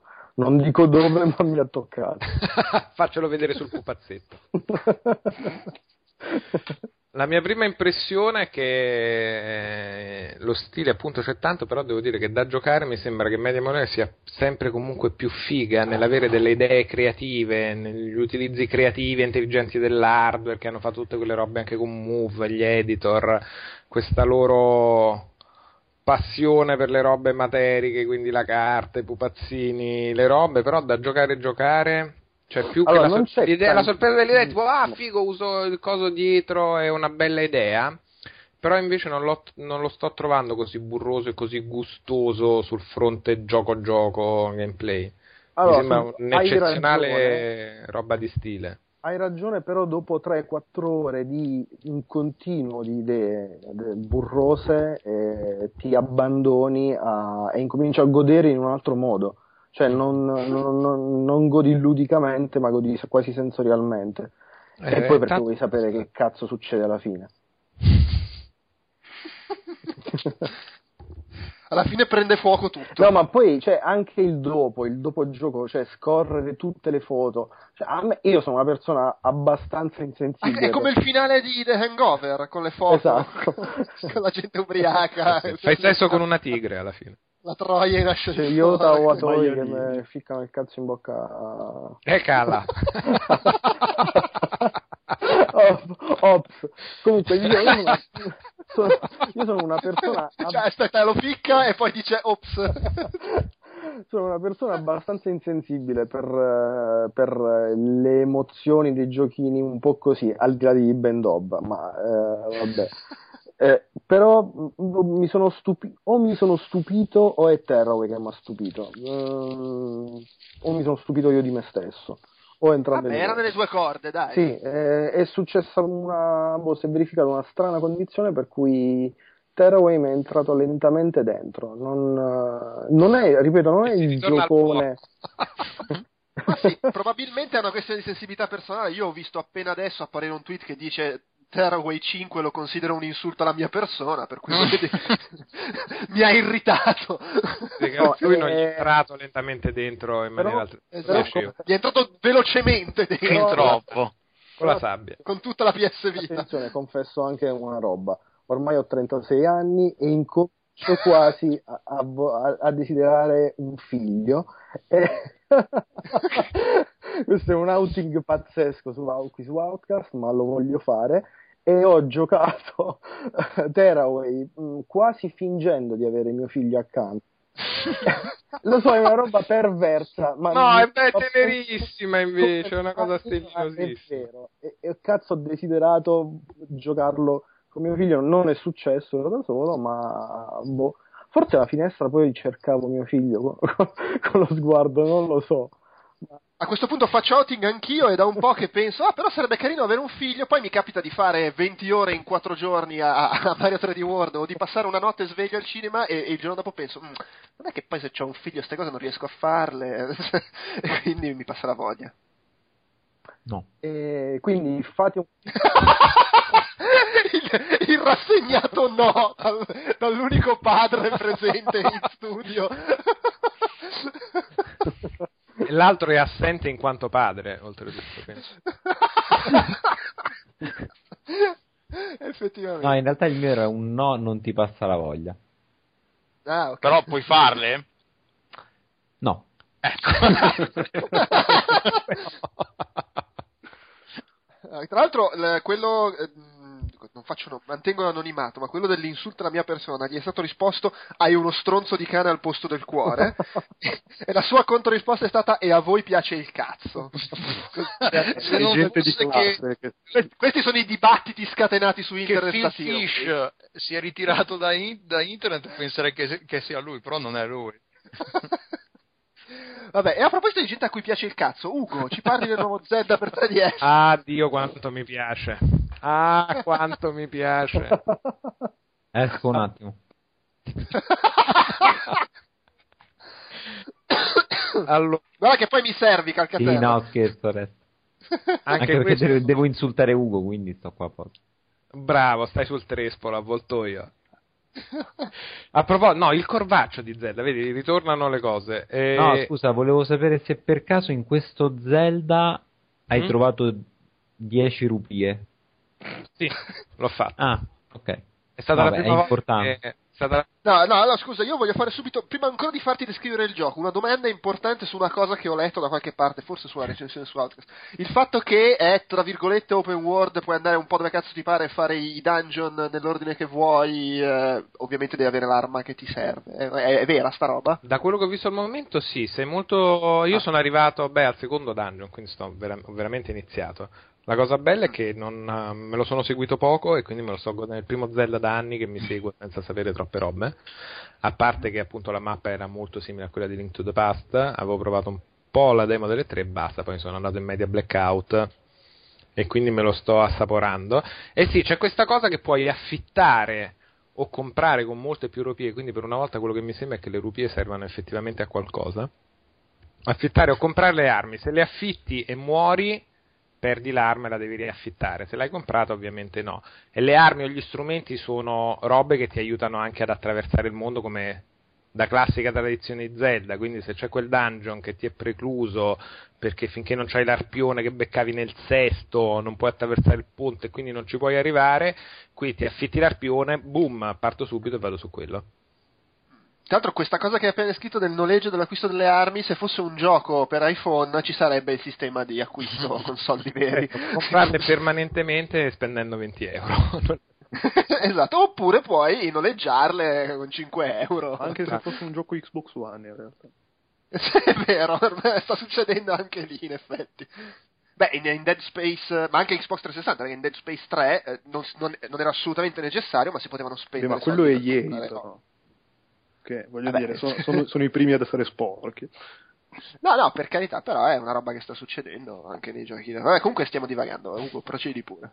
Allora, non posso dare impressioni troppo approfondite appunto perché sto solo all'inizio. Eh, il potere nuovo principale del gioco, che poi è lo strumento che come nella tradizione di molti capitoli zediani ti porta a esplorare il mondo parallelo, presentato per la prima volta appunto da- dal precedente A Link to the Past, di cui questo è un po' il seguito spirituale, anzi in Giappone è reale perché c'è proprio lo stesso titolo col 2 e non è come da noi. Ma va? È- in, in Giappone è, il- è il seguito ufficiale, e- qui no. Sì. No, no, No. no, è comunque che il titolo è proprio A Link to the Past 2 tipo in giapponese, cioè il titolo giapponese di A Link to the Past. A Rinko to the Past 2, qualcosa Sì. del genere. E qui invece com'è che si intitola? A Link Be- Between Worlds, quindi Ah, il ok. collegamento tra i mondi, tu diventi ti spiattelli in 2D e puoi andare sui muri e quindi passarli tipo una figurina, un affreschino che si muove e attraversare gli spazi, alcuni passaggi segreti che collegano appunto segreti, insomma, dei passaggi che collegano le due Insomma, hanno, dimensioni. co- hanno copiato Mario come Paper Mario. Paper Mario. Comunque è Kamigami Not Reforce Sì, 2. sì, sì. Ecco. E la cosa bella è che i remix delle musiche, già soltanto quella del tema principale, a parte che c'è quel gusto tutto sfiziosetto della nostalgia di sentirsi i remix delle vecchie musiche ritrovare il mondo superiore che è simile ma non tutto uguale, quindi comunque ti sbatti per trovarti i- i segretini, cioè tutte quelle robe di rimando un po' nostalgico e le musiche sono troppo fighe. Le musiche sono troppo il remix di quella principale già subito, tipo pam, colpo al cuore i jingle, i suoni, è tutto molto curatino e quello che devo dire è che l'effetto 3D è uno di quei giochi in cui proprio lo premia. Da una parte perché ci sono dungeon che hanno diverse strutture in verticale, visto che la visuale è dall'alto, puoi vedere i piani differenti con una profondità e ci sono enigmi che riguardano anche questa cosa, quindi ti butti a vedere quando sei sulla torre in alto, sulle montagne, vedere i livelli sottostanti è figo, oltre ad essere utile. Ha un, un bel modo di presentarsi in 3D oltre ad essere appunto pratico. E poi è proprio lo Zeldino 2D bello che... Che detto così. Che detto così. Cioè, c'è stato un momento di eiaculazione. Sì, sì, oggi mi sono proprio commosso, perché l'ho aspe- ho dovuto aspettare che mi arrivasse, quindi stavo proprio con la fotta. In più con eh, il media blackout, quindi giorni passati a non leggere le recensioni, a non guardare, a non leggere i commenti, le cose, tipo, ah, Zeldino, Zeldino, Zeldino. Che detto con quel rumore lì sotto. Erano le mani che sbattevano proprio da bimbo. Eh, Eh, sì, non voglio sul sapere pube. dove. Eh. Va bene, allora, visto che si stava parlando di Nintendo, parlo di Super Mario 3D World, che qualcun altro ci ha messo mano No. qua dentro? Io ho giocato No, un po' è al vero multiplayer, diciamo, ho visto i primi due mondi. Ah, ok. Allora, Super Mario 3D World, beh, allora, mh, lo dico per chi ascolta tutti i podcast che usciamo, probabilmente ripeterò alcune cose che ho detto nel Tentacolo Viola, lì potevo parlare solo dei primi due mondi, però insomma, alla fine il gioco è quello. Eh, Super Mario 3D World che io ho approcciato un po' in media blackout come Ugo, nel senso che quando l'hanno annunciato qua in Outcast avevo sbroccato tipo no ma che palle fanno Super Mario 3D Land eh, su, su Wii U ma io volevo il nuovo Mario 3D fico con la grande idea da, e, e non lo è quindi se volete il nuovo Mario 3D figo con la grande idea non lo è non lo volete tu lo volevi Ugo un nuovo Mario Beh, 3D figo ma è- allora, è la cosa che io preferisco. Tra tutte le tipologie di Mario che mi possono arrivare, c'è Mario 3D Figo e Mario Kart. Ah, le- le- e, e quindi no, però poi ci sono tante altre sfumature di Mario che comunque mi ingollo. no chiaro 50 sfumature di Mario Esattamente. Per cui insomma uno che vuole il nuovo Mario 3, no questo è Mario 3D Land un po' diverso, cioè però il concetto è quello e in questo senso so- eh, ricordo che c'era forse cosa, ma Mangiaracina, quello che scrive per noi, beh comunque insomma so che c'è gente che non aveva apprezzato troppo il fatto di Super Mario 3D Land che per essere un Mario 3D aveva i livelli molto piccoli, compatti e in linea di massima anche questo è così, non è che ce ne siano proprio di, di enormi, ci sono più ampi, più, più ristretti, ma insomma siamo lì, non c'è quella riosità del Mario 3D. Anche se hanno fatto la mappa che ti mu- puoi muovere liberamente sulla mappa, ma è quasi più una cosa estetica che altro. E a parte questo, eh, a parte il fatto che sicuramente è il Mario moderno, abbastanza facile, con qualche picco di difficoltà qua e là e diventa bastardo se vuoi sbloccare tutto al 100%, secondo me è bellissimo, è forse il Mario più bello. De, de, de... No, vabbè, Mario Galaxy 2 è più bello, eh, però cioè, sicuramente anni luce sopra ai New per quanto mi riguarda come, come idee, come anche ric- modo in cui ricicla cose vecchie però dandogli un, una faccia nuova, è pieno di livelli con uh, soluzioni trovate, idee che, non, che, insomma, che mi hanno sorpreso, e detto ah che figata sta roba che non mi capita spesso con Mario ultimamente. E, bello, divertente, poi vabbè, poi si dicono sempre le stesse cose di, dei Mario, eh, è divertente a giocare, i controlli sono precisi, Come Call of è molto Duty. curato, esattamente. Il salto com'è? Il salto è figo, ecco una cosa bella, tra l'altro sono andato a rivedere in, in Super Mario 3D Land, non c'era, è che la corsa ha, ha due livelli. Tre. Non so, tu magari...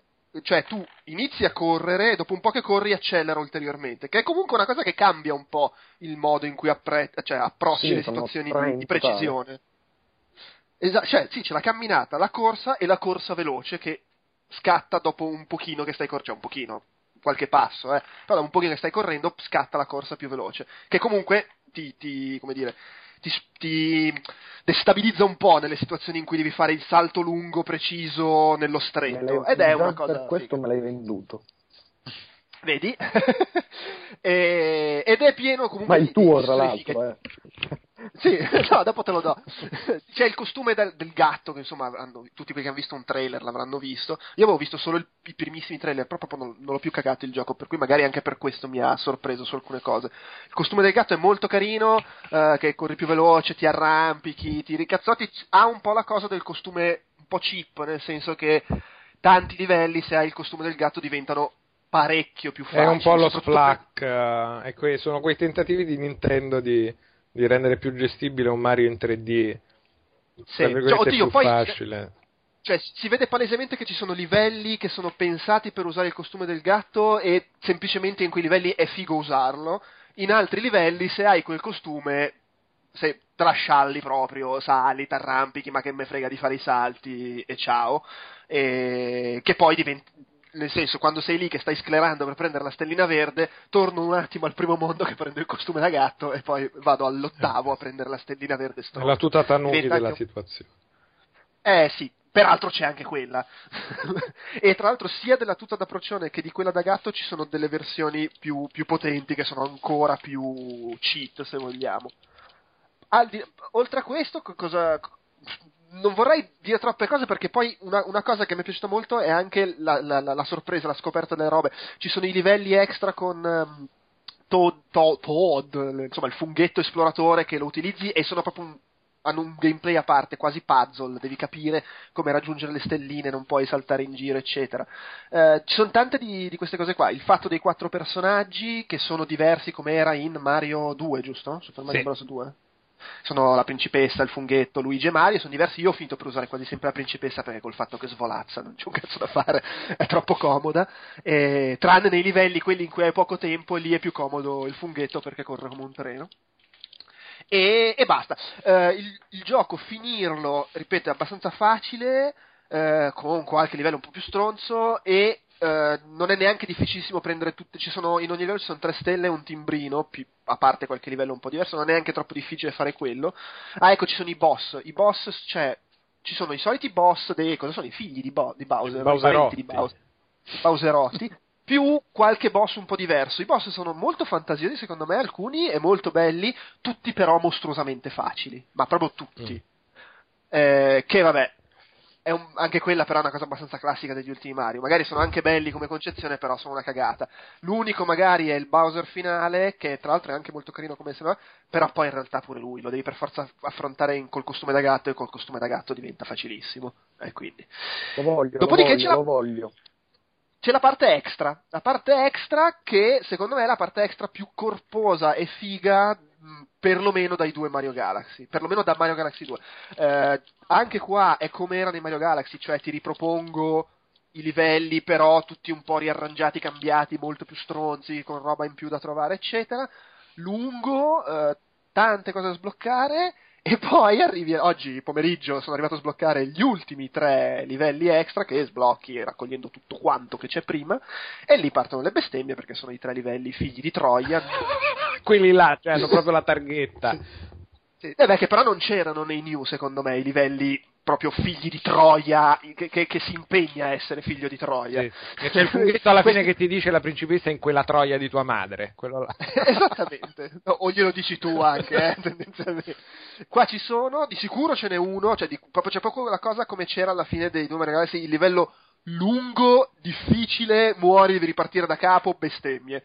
E, e c'è. In più, oltre ad esserci questa cosa, che non mi sento ancora di dire se è al livello massimo, tipo per me la cosa più difficile di questi Mario- degli ultimi Mario è stato l'ultimissimo livello di Mario Galaxy 2, quello da 242esima stella, mi pare. Quello che abbiamo passato tut- tutta una notte io e Fotone, con io che lo facevo e lui che mi guardava. E, mm, non so se sia altrettanto difficile. Esattamente, è stronzo. La vera bastardata è che eh, quando tu arrivi a sbloccare questi tre livelli sblocchi anche un indicatore e questo indicatore ti segnala con che personaggio hai finito ogni livello. Quindi di fatto ti dice Ehi bello, se vuoi veramente finire il gioco devi finire ogni singolo livello con ogni singolo personaggio. Grazie. E non è per modo di dire, nel senso che questa cosa è legata agli ultimi timbrini. Cioè, ogni personaggio ha il suo timbrino che ottieni solo se finisci ogni livello con, con- con quel personaggio. Cioè, una volta che hai fatto quello, cioè... Una volta che hai fatto quello dovresti aver fatto tutto. Ah, vabbè, però non, so- è che ti sblocca. Eh, allora, Eh, non eh, so se ti... no, no, non, non credo ti sblocchi altro. Credo che i tre livelli finali siano gli ultimi livelli da sbloccare. Ovviamente non posso avere la certezza. Credo che serva solo per completare quell'indicatore lì e ottenere gli ultimi timbrini, altrimenti non hai completato quella scheda. La cosa che però può facilitare un po' è l'u- l'ultima cosa che mi sento di dire. No, un'altra cosa che mi sento di dire. La grafica è veramente figa, molto bella il, il- come, come design, come stile, come sempre un HD più figo, mi ha fatto più figo che New Super Mario Bros. U. E le musiche mi sono piaciute molto, anche se per la maggior parte sono le solite musiche che ormai conosciamo, però ce ne sono un paio nuove, molto azzeccate. Qua in, in casa maderna si canticchiano continuamente. e no, dicevo la cosa, rispetto anche a New Super Mario Bros. U, mi sembra che il multiplayer sia ancora più utile se vuoi completare tutto perché eh, giocare in 2, 3, 4, a parte di base se si gioca coordinati si riesce a fare le cose più comodamente, a parte per esempio ci sono i livelli con un- uno dei, dei bonus nuovi ti moltiplica il personaggio per fare delle robe, chiaramente se stai giocando in 4 non c'è bisogno di moltiplicarti il personaggio perché c'hai gli altri che ti aiutano, ci sono i livelli con le sfide, tante stanze di fila in cui devi fare cose velocemente, anche lì se sei in 4 le fai più in fretta, quindi sotto tanti punti di vista, nonché il fatto che se tu finisci un livello giocando in 4 e tutti si attaccano alla bandierina, conta come l'hai finito con quei quattro personaggi. E quindi velocizzi quella cosa. Mm, mm, mm. Però devi, devi- quando, tu, quando il primo salto sulla bandierina hai tipo 2-3 secondi perché ci saltino gli altri. Sì. Se, li fai, se saltano tutti, ti conta come tutti quelli che ci sono saltati. Quindi questa cosa velocizza il processo timbrino. Fine, non ho altro da aggiungere, ho detto tutto quello che. Ma una cosa che, che volevo. simpatica, pardon, adesso devo morire.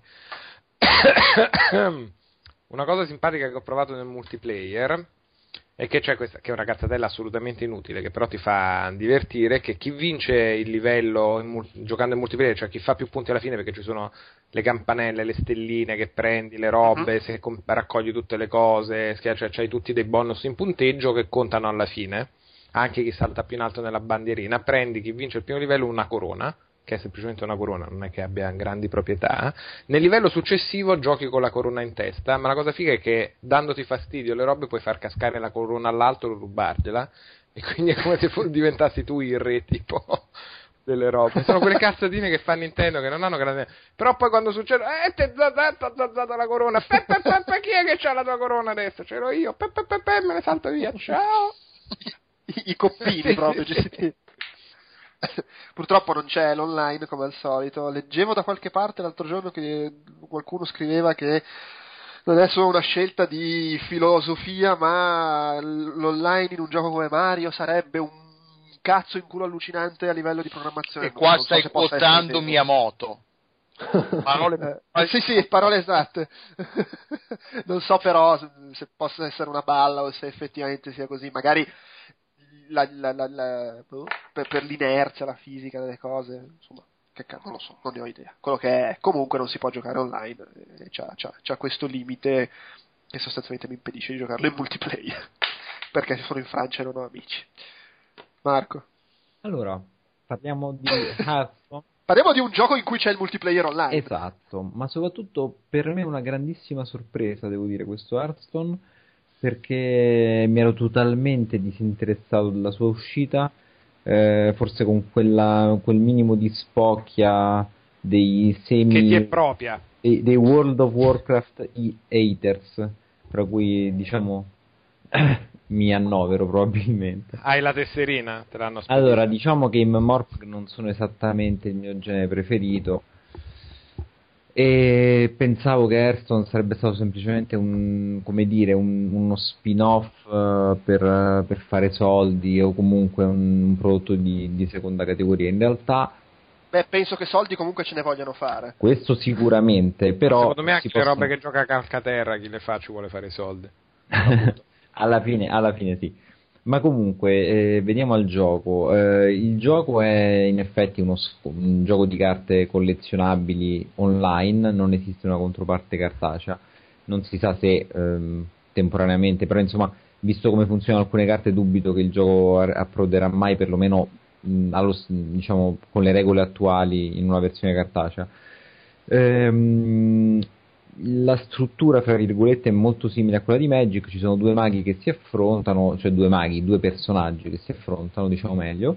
eh, ognuno ha 30 punti vita. eh, il primo che riesce a far arrivare l'altro a zero vince. Ehm, ci sono varie differenze rispetto a Magic che cata- caratterizzano il gioco in maniera molto interessante. Intanto si può scegliere fra nove personaggi, quindi che ne so, ladro, guerriero, mago, ehm, paladino e via discorrendo. Eh, la cosa interessante è che ogni classe eh, praticamente ha a disposizione un set di carte proprie soltanto di quella classe e questa è una cosa sicuramente interessante che ehm, contribuisce a dare molta personalità al, ehm, al gioco e tutto sommato anche al, ehm, in strada in qualche modo la, la strategia da adottare in ogni scontro. Quindi, per esempio, mentre che ne so, il guerriero mirerà a fare danni in maniera a fare danni con le creature, invece il mago mirerà a fare danni con le, con le magie tipo palle di fuoco e roba, roba del genere.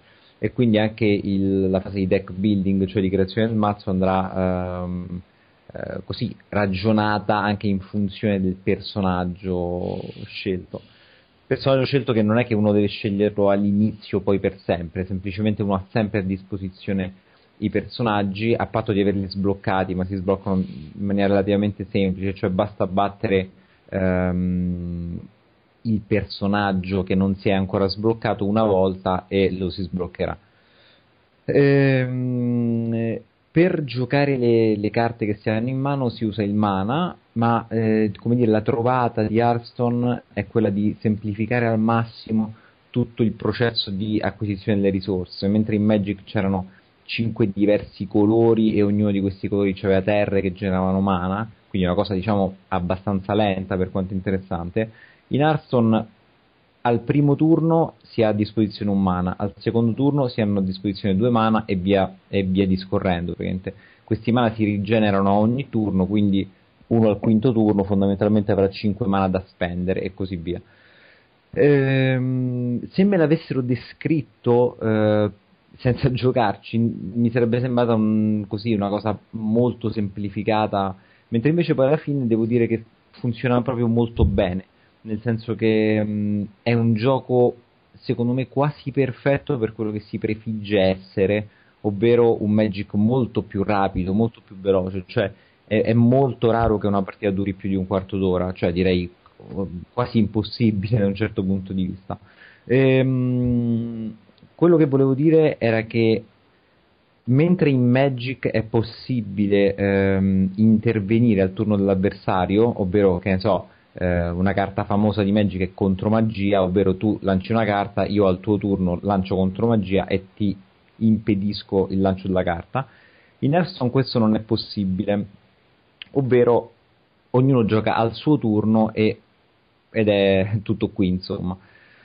se da un lato questo sicuramente riduce un pochino le possibilità tattiche di interazione, eccetera, dall'altro, ai fini di un gioco giocato via computer, quindi online, secondo me è una, è una trovata veramente vincente perché ehm, chi ha giocato Magic Online lo sa, le partite a Magic Online erano abbastanza frammentarie perché praticamente quando io lancio qualcosa devo praticamente aspettare un pochino perché l'avversario potrebbe intervenire, quindi l'avversario deve praticamente dirmi no, ok, continuo a giocare, praticamente ogni volta che io faccio qualcosa. In Hearthstone questo viene totalmente annullato dalla struttura del gioco e secondo me funziona veramente molto bene. Ci sono domande fin qui? No, lo so, scusate.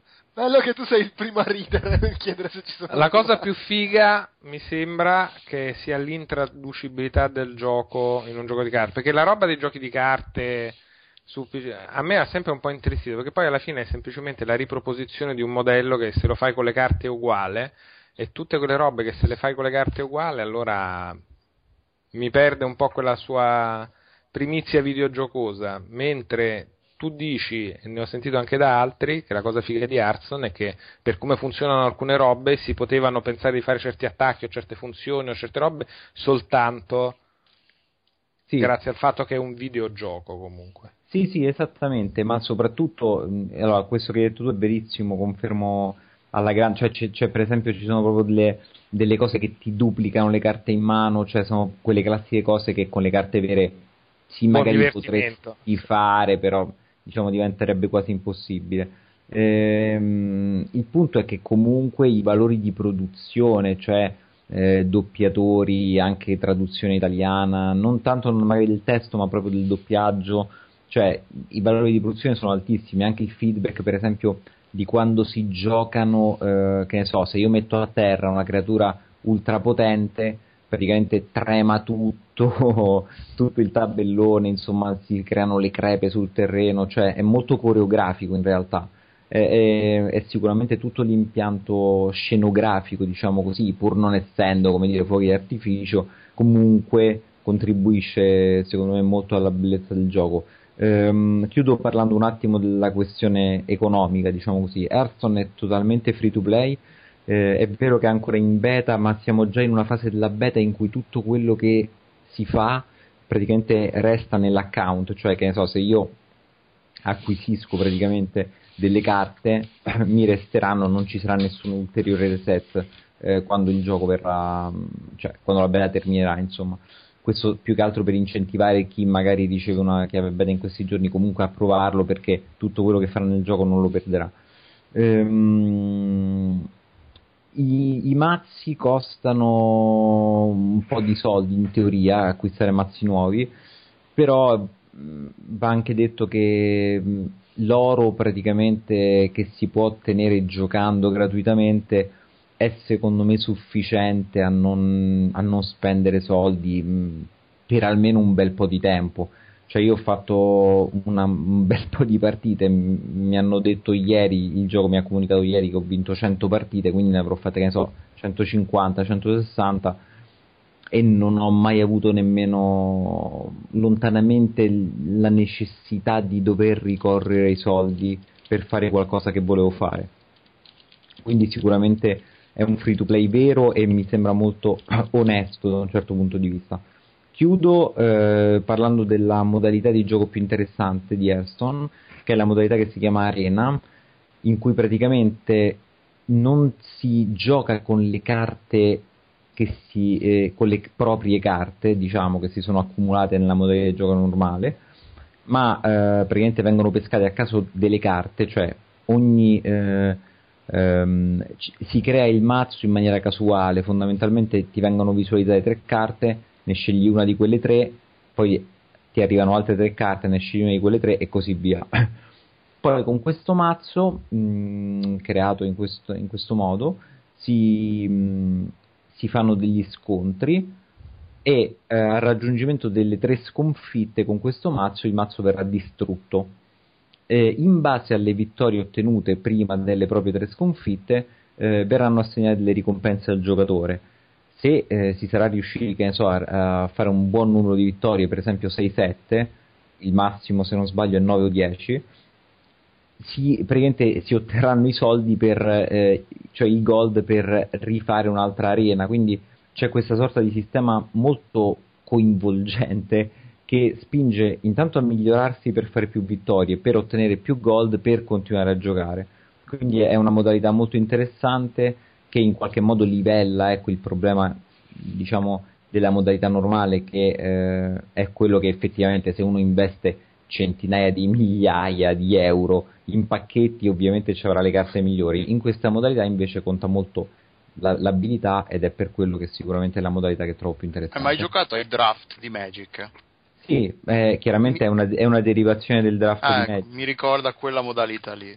È una deri- derivazione del draft, però hanno, hanno proprio strutturato bene questo fatto delle tre sconfitte, cioè tutto il timing, cioè si vede che dietro c'è, come dire, una, un'azienda coi controcazzi, questo è proprio il caso di dirlo, perché è tutto bilanciato in maniera tale da spingerti a continuare a giocare, anche il, il gameplay stesso è molto interessante, certo è un po' più limitato di Magic, è più prevedibile perché non c'hai eh, la possibilità di intervenire al turno dell'avversario, ma secondo me è un gioco validissimo che consiglio a tutti gli appassionati del genere. Ecco. E peccato che non ci sia Fabio. Eh, perché io, gioca- io ce l'ho, senso ce l'ho, sono nella beta, ci ho giocato un po', però nella marea di roba a cui vorrei giocare, che ci ho giocato poco. Sì, tra l'altro io della, della modalità arena non, non sapevo nulla, forse quando ho incominciato a giocare io non c'era ancora o comunque non sono La riuscito. modalità arena la sblocchi soltanto quando sblocchi tutti i personaggi. Allora no, no, io non, ne ho sblocca- sbloccati 4-5 o qualcosa del genere.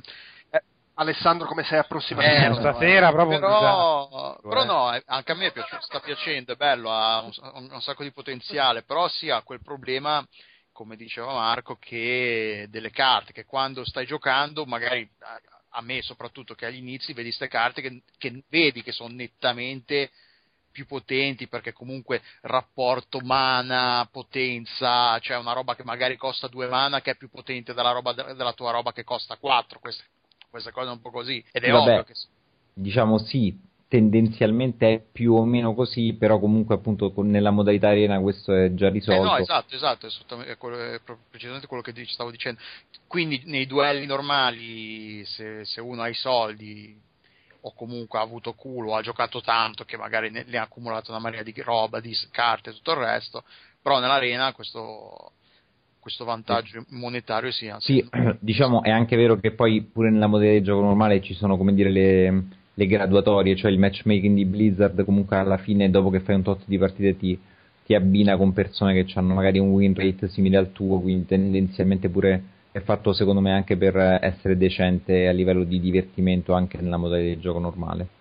E volevo soltanto dire un'altra cosa collaterale, ehm, che effettivamente il gioco, essendo basato sui personaggi di World of Warcraft, devo dire che mi ha spinto anche un pochino di più ad affezionarmi al, al lore, diciamo, del gioco, perché comunque ci sono tutti i personaggi di World of Warcraft, anche i mob di World of Warcraft, quindi è secondo me anche un modo per far affezionare o interessare un- un'altra branca di utenza al Mork eh, di Blizzard. Ma eh, si sa quando esce dalla beta? Non credo che ci sia una data. Eh, Prima- però, però- però diciamo che secondo me ci siamo quasi. Cioè, secondo- da quello che leggevo nei forum, secondo me potrebbe essere proprio inizio 2014. Ok. Io Fotone. trovo, trovo mm, scandaloso che degli adulti stiano parlando da mezz'ora di un gioco come Hearthstone. Ma comunque, contento Marco. No, ma sul serio, eh, non, non scherzo. Ah, Comunque, io ho un problema, devo parlare di professor Layton, vero? Madonna. Eh, In teoria sì, sì. però poi- pipì, però siccome tanto non è che si può dire chissà che cosa, non è che devo dirvi i 500 enigmi eh, del nuovo Layton, ma faccio prima dirvi che è il miglior Layton di tutti e quindi mi vado a pisciare. No, Perché? no, Perché... Eh? No, fermo un attimo, eh, Calcaterra vuole sapere qualcosa della balistica. no, volevo sapere se eh, sono stato sfortunato io oppure se in questo nuovo Layton c'è qualche enigma degno di, di tale nome. del tuo nome o del, del professore? del No, non lo so, ci sono enigmi impegnativi oppure devi, cioè, devi semplicemente fare quello che è ovvio che devi fare come era nel primo Layton? Sta- allora, tu stai criticando logica con- cioè il principio della logica è fare quello che sia logico fare. Ridotta proprio terra terra. Fra logico e evidente, però c'è un, ce ne passa. Sì, ma ciò che è evidente ai tuoi occhi. Ti sei di bloccato su qualche enigma? Hearthstone, sì, che mi sono bloccato su qualche enigma, ma tra l'altro l'ho giocato in coop con Miriam e ci siamo E bloccati. li risolveva tutti là. ma, ma no, ma comunque ci siamo bloccati più e più volte, eh, non è che, che, che è una passeggiata del cazzo. Beh, però questo non significa necessariamente che Marco si bloccherebbe. No, esatto. No, vabbè, ma Ma soprattutto, tra, lui è, è superiore Eh, e non è cazzo, approssimativo come te, tra l'altro. ma soprattutto tra Fotone e Miriam, quale dei due era Penelope Cruz? Fotone, assolutamente e fotone. Miriam aveva il, il cappello del professore. Miriam aveva il cappello. Amore, mettiti il cappello. E a proposito di cappello, vai, Eh, adesso vabbè, vai dai, ma cioè, mh, che, che- che senso ha? Vi, vi dai, vi racconto, oh, lo racconto a Marco. Allora, succede che eh, trio di personaggi, cioè il professor Layton, Luke ed Emmy, eh, riceve una lettera da un famoso Chi attore. cazzo te l'ha chiesto? no! Ma Marco questo lo vuole sapere. In cui si è è vero! la scoperta di una mummia vivente, che è una ragazza intrappolata nel ghiaccio, bla bla bla, che si rivelerà addirittura l'ultimo discendente della- dell'antichissima civiltà degli Aslant. Secondo me è Ah. un nome un po' di merda, però, eh, oh, tant'è. Che tra l'altro gli Aslant... Comunque Marco si è messo a giocare a Hearthstone che tra l'altro, Marco, ascoltami, che tra l'altro mi conto che gli Aslant erano l'oggetto di studio del giovanissimo professor Layton, quindi prima ancora di La diventare tesina, la tesina. è stato gli Aslant alla maturità. Ma non devi andare a pisciare. Tra l'altro era E... partito così bene, non devo dire niente, vado No, a allora, allora. Basta, Allora, a parte che la trama non gliene frega un cazzo voglio a dire- nessuno, no, ma non interessa proprio ai Ma, agli ma come sei supponente? A me presi interessa. Guarda che sei insopportabile. Vabbè, ciao ragazzi. ma tu lo sai che la trama è veramente bella, è appassionante. Di, Ah no, di- scusa. No, non l'avevo percepito. Rimasta. Eh, ma perché eri, eri troppo deluso dagli enigmi facili e quindi non hai più seguito Esatto. la trama. potresti, Invece Fotone si blocca sugli enigmi e per distrarsi segue la Marco, trama. potresti anche sfruttare Street Pass volendo, sappilo. Poi ha una direzione artistica, secondo me, veramente incomprensibile, proprio bella. Le, le- le scene animate sono veramente belle e eh, il doppiaggio in italiano è veramente bello. Eh, praticamente Marco, è colpa tua, eh, comunque quello che sta succedendo. E, ehm, beh, tecnicamente si può parlare del 3D, 3D che viene sfruttato in maniera egregia perché si, fu- si può, il termine tecnico è ribucicare alla ricerca della, della scena, alla ricerca di picarati e di tantissimi dettagli interattivi. Ci sono, se, se Marco, ad esempio, col pennino, lo stilo, tocca la ranocchia, la ranocchia salta. Mamma mia. Il gatto E tra l'altro non è evidente quando tu guardi la No, ranocchia, perché cioè devi arrivano i capirlo. messaggi, attenzione, eh, la ranocchia, succederà. che- e poi esce il messaggio, la ranocchia si ricorderà che l'hai toccata. la ranocchia in tribunale col pupazzetto di prima. Mi ha toccato qua. Comunque, secondo me, eh, Eh. sia per meriti tecnici, artistici e ludici Eh. ed enigmistici, si tratta del miglior Layton dal 2008 a Ah, oggi. ah, che- attenzione. Che è quando Eh, è uscito l'ultimo episodio? Sì, ma che tra l'altro poi conclude il, eh, il cerchio, il, eh, il terzetto eh, del, del primissimo Layton nel Paese dei, Mis- dei Misteri e ehm, si ricollega al richiamo dello spettro. Quindi conclude questo cerchio con eh, sti cazzo di Asland e oh, se vi piace do- il professor Layton eh, va comprato. Tra l'altro questa cosa è il miglior Layton, eh, l'hai detta a ogni Layton che è uscito. Eh, vabbè, ma, oh, ma a migliorarsi e a superarsi. eh. se- Eh, certo. eh, so- insomma, sì, sì, io- Eh, sì, sì, sì, sì. Eh, si è bloccato un attimo su un enigma. Eh, sì. Vabbè, eh, Marco, compralo. Ok, subito. Ma sta già a 12 euro, 13. Sì, sì, no, è, negli- è nei saldi di Ah, Steam. ok. Deve uscire Rumble Bando. Delu, Dimmi, hai davvero qualcosa di interessante da dire sulla stagione 4 di non lo League so, se non volete, se non... eh, se- Io trovo scandaloso Ed è puro nonnismo ormai. Parlare di League of Legends, comunque. Vado a pisciare. Di la verità. Sì, trovo scandaloso che sia da 10 secondi che stiamo parlando di League of Legends. allora, tutti gli anni, è veramente interessante. da quando hanno lanciato League of Legends, tutti gli anni a settembre, non mi ricordo più come sono approssimativo, ci sono i mondiali che chiudono la stagione di League of Legends. Quest- eh, quella appena conclusa era la terza, adesso siamo nel pre-stagione della quarta stagione. Ogni, quarta- ogni stagione eh, Riot eh, introduce delle novità, cambia un po' di cose, cerca di mantenere il gioco interessante e fresco senza comunque rivoluzionarlo. Il problema storico di League of Legends è che È che è a parte quello, ci sono 5 giocatori, 5 ruoli diversi e ci sono due ruoli che nessuno, almeno a livello poco profession- non professionale degli scarsi come me, nessuno vuole mai fare, che sono il supporto e il cosiddetto jungler, che è quello che gioca nella giungla.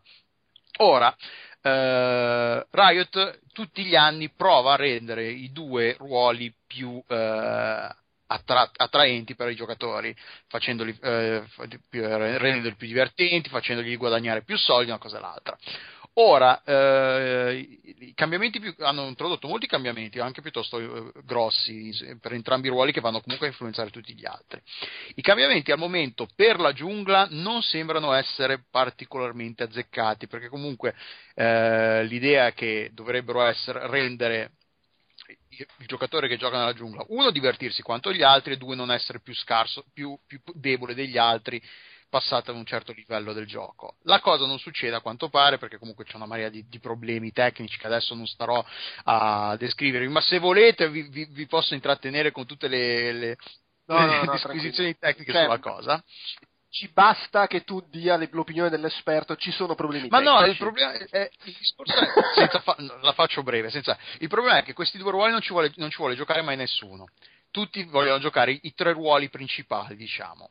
Se per fare giocare la gente questa- in questi ruoli, di solito è chi- gli ulti- sono gli ultimi che, che hanno eh, o gente che non rompe i coglioni, che quindi dice io gioco dove, dove serve, quindi, oppure la gente che è in fondo alla lista, in 5, di solito si va in ordine che è in cima, presceglie, poi chi sceglie in fondo sceglie, sceglie l'ultimo. E quindi gli ultimi due di solito sono il jungler e, la, e il supporto. Eh, riuscire a trovare una- un modo per effettivamente far sì che queste due cose siano attraenti per tutti è molto complicato. È, è- è È impossibile. impossibile, sì. Anche perché quello del jungler, secondo me, è anche il ruolo più complicato del gioco, perché comunque sei da solo, devi fare una marea, di, è, è molto molto più complicato, quindi non solo è più difficile, ma è anche quello che se non è giocato un minimo bene, uno è quello che dà meno soddisfazioni e due è, è spesso quello che finisce per essere insultato da tutti i giocatori, perché se la partita va male, ah, col- colpa, colpa del jungler di solito, che è un classico. Me la stai facendo troppo breve. Essere un un E- Non stai No, è un approfondendo. è sufficiente. quando uno va a, a- Come sei Eh no, se uno fa una sintesi talmente concentrata, poi non ci si capisce più, hai capito? Ho bisogno che mi spieghi ogni singolo elemento di questo personaggio. Io trovo umiliante No, però che questa stampa di sinistra imputi a League of Legends dei limiti che non ha. Io trovo umiliante che sei andato a pisciare e sei tornato e ancora stavamo parlando di Legends. Ehm, comunque no, il, il cambiamento grosso è si- sicuramente quando riusciranno a introdurre il, il team builder, che è questa funzione che dovrebbe permettere a tutti di dire io voglio giocare lì, in quel ruolo lì, magari anche specificare il, il campione da usare. E quindi quando si comincia a giocare, Chi è che ha tirato lo sciacquone? quando si comincia a giocare non ci saranno le discussioni per chi fa cosa, chi fa chi. E, e- e questo sicuramente è un passo in avanti enorme, perché uno dei Io faccio l'uomo, tu fai la donna. ma sì, anche queste cose qua, però comunque almeno non, si- non ci sono pro- discussioni prima di iniziare la partita che, so- che il 99% delle volte è quando ti rovini il gioco, Ah, fin dai primi secondi della... Quello è- dipende da chi è che fa lo stallone. E, um, però no, cioè, è interessante perché comunque le novità sono tante, c'è un po', eh, a me ha fatto un po' tornare la voglia di giocare, infatti sto, rilegge, sto un po' riseguendo e ci, sto, ho ripreso un po' a giocarci, quindi boh, vediamo. Comunque sì, Season 4 è in corso la prestagione, e quindi se scaricate il Sei gioco... possibilista. Per, per uno che non ci ha mai giocato e che invece che sentirsi umiliato si è sentito incuriosito dalle tue parole, è un buon momento per cominciare. Ma eh, se, quando, se introducono il team builder, probabilmente sì. Ora, cioè, secondo me è sempre un buon, modo, un buon, momento di iniziare, perché comunque sono quattro anni che il gioco è in giro, sta diventando sempre più popolare, è stato tradotto in italiano, secondo me giocatori nuovi ce n'è sempre. Eh, però bisogna avere anche un po' di pelo sullo stomaco per eh, essere consapevoli che c'è il rischio che ci si prenda gli insulti e si debba litigare con gli idioti. Eh, quello, però è la vita. Cioè, Vabbè, come in qualsiasi ah, gioco online, comunque, quello non è un problema. Ok, uh, dalla, l, proprio l'emblema, vomito, dalla massima espressione del multiplayer al single player di Beyond Two Solas, come è stato scritto in scaletta, credo da Ugo, che in realtà però volendo c'è anche il, il multiplayer cooperativo. Comunque, uh, Ugo. Non mi è piaciuto un granché. Mi sono rimasto male. Tra l'altro è una fantastica rete di combinazioni. Oggi ho pubblicato su Outcast l'articolo sulla roba di David Cage alla GDC. Oggi mi è arrivato in posta Beyond da Play.com e oggi registriamo e parliamo di Beyond. Fantastico. Posso dire che Tra l'altro piacere. io non l'ho ancora messo nella PS3 e più o meno credo di aver giocato quanto voi. Mm. Posso dire che c'è piacere che non ti sia piaciuto, non nel senso, mi, di, cioè mi dispiace che non ti sia piaciuto. Che ho buttato i soldi nel cesso. Eh, no, no, no, ma nemmeno quello, c'è piacere proprio per, per David Cage proprio.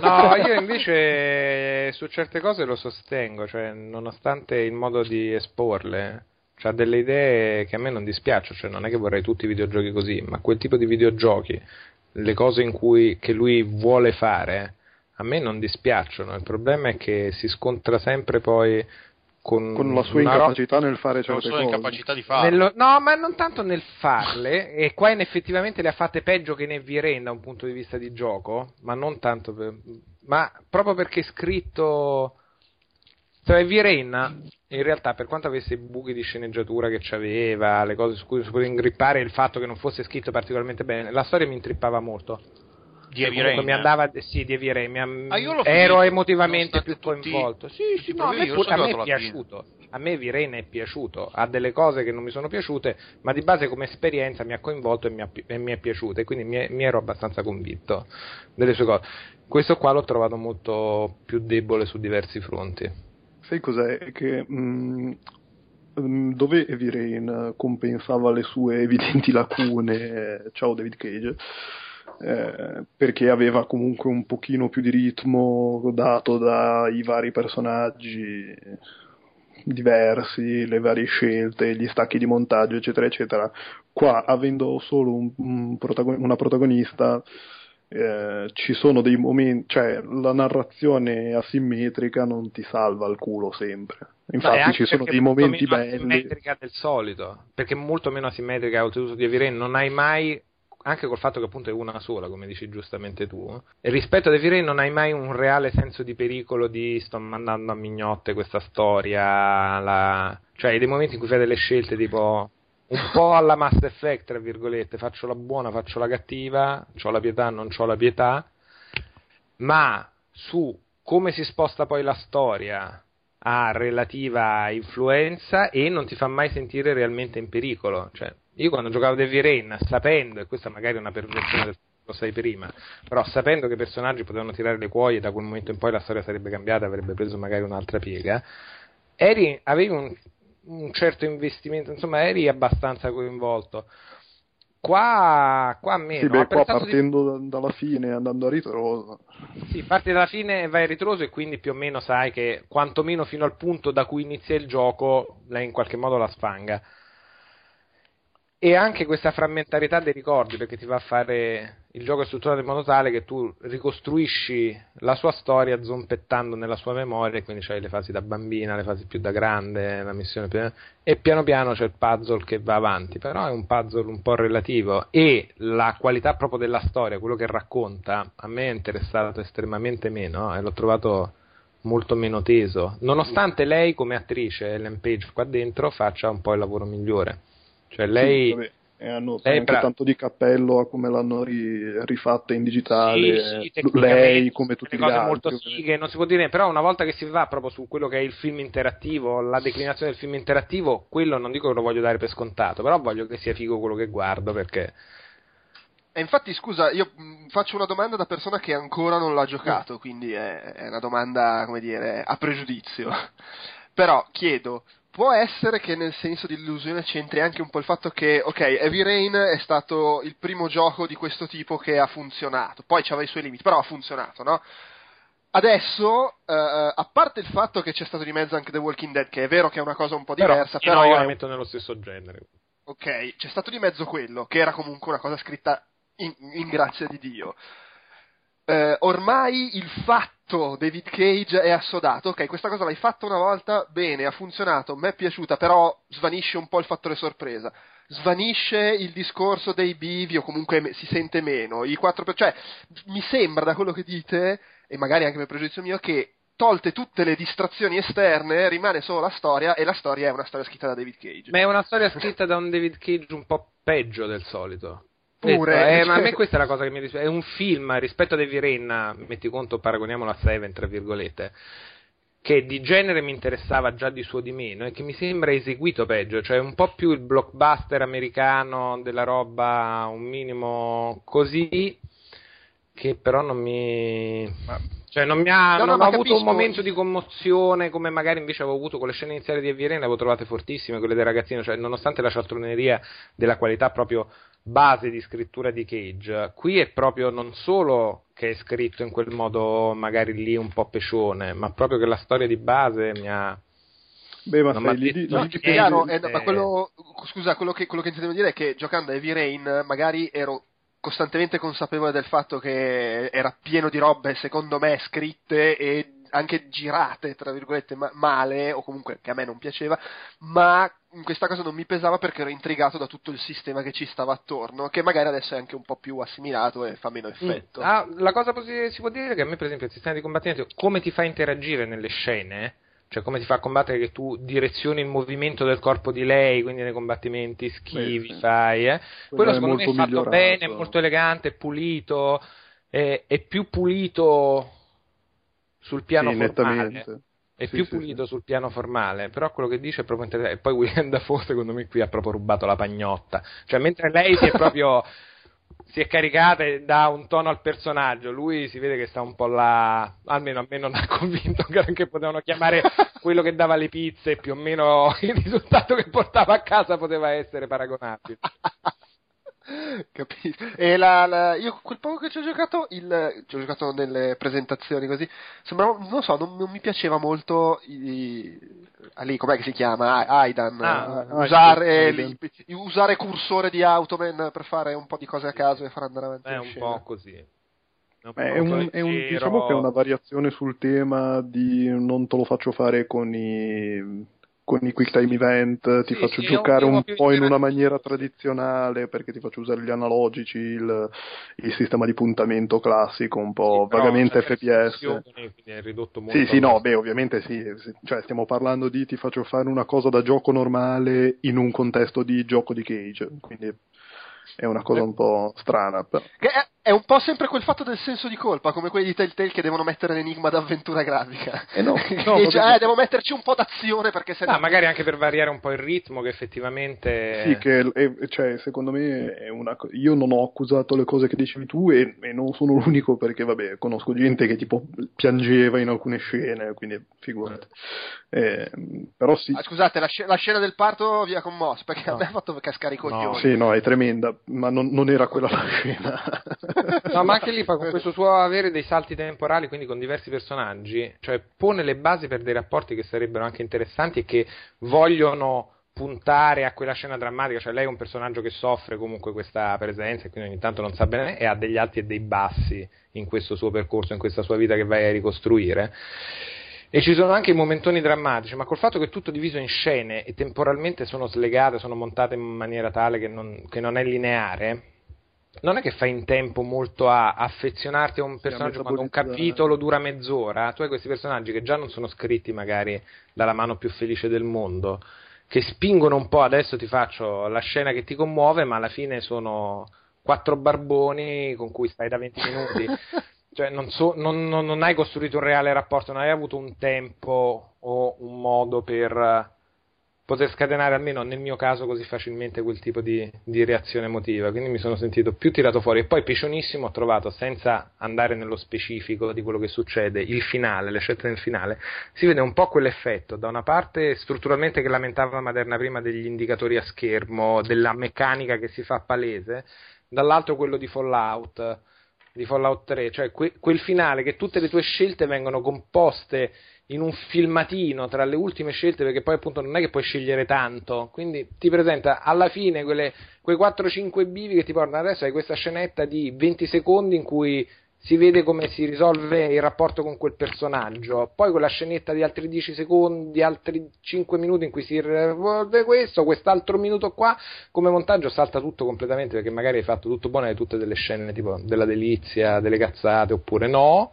ma Sembra il finale del, del Ritorno del Re. Esattamente, stavo per dire l'altro esempio è quello, cioè la necessità di chiudere quelle 4-5 cose che ti ho fatto decidere con delle caccinine di, di, di minutino scarso, una incollata appresso all'altra. E poi ciao. Mm, Quindi, ok. oltretutto, Vedo, sto mettendo un annuncio su eBay per il gioco che mi è arrivato oggi.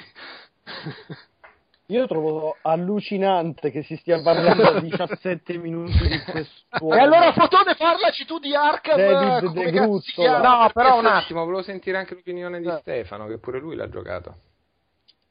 Ma, ehm, a me è piaciuto, cioè, è piaciuto nell'ottica di sto giocando una cosa strana fatta sapendo di essere strana, eccetera, eccetera. Ha indubbiamente i problemi che, ha, che hanno le produzioni di Cage, quindi sono interessanti, ma se, se diceva le sue idee a qualcun altro e le faceva fare a uno un po' più capace era meglio, e su questo non ci piove ha degli evidenti problemi di ritmo perché ci sono con questa cosa dei salti temporali, ci sono delle parti che ti acchiappano, che sono raccontate un filino meglio, oppure sempre pur avendo i- quei problemi là.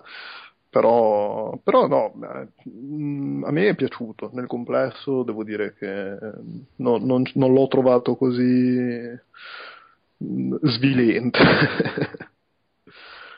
Non so, mm, sì, nel complesso direi che si salva tranquillamente.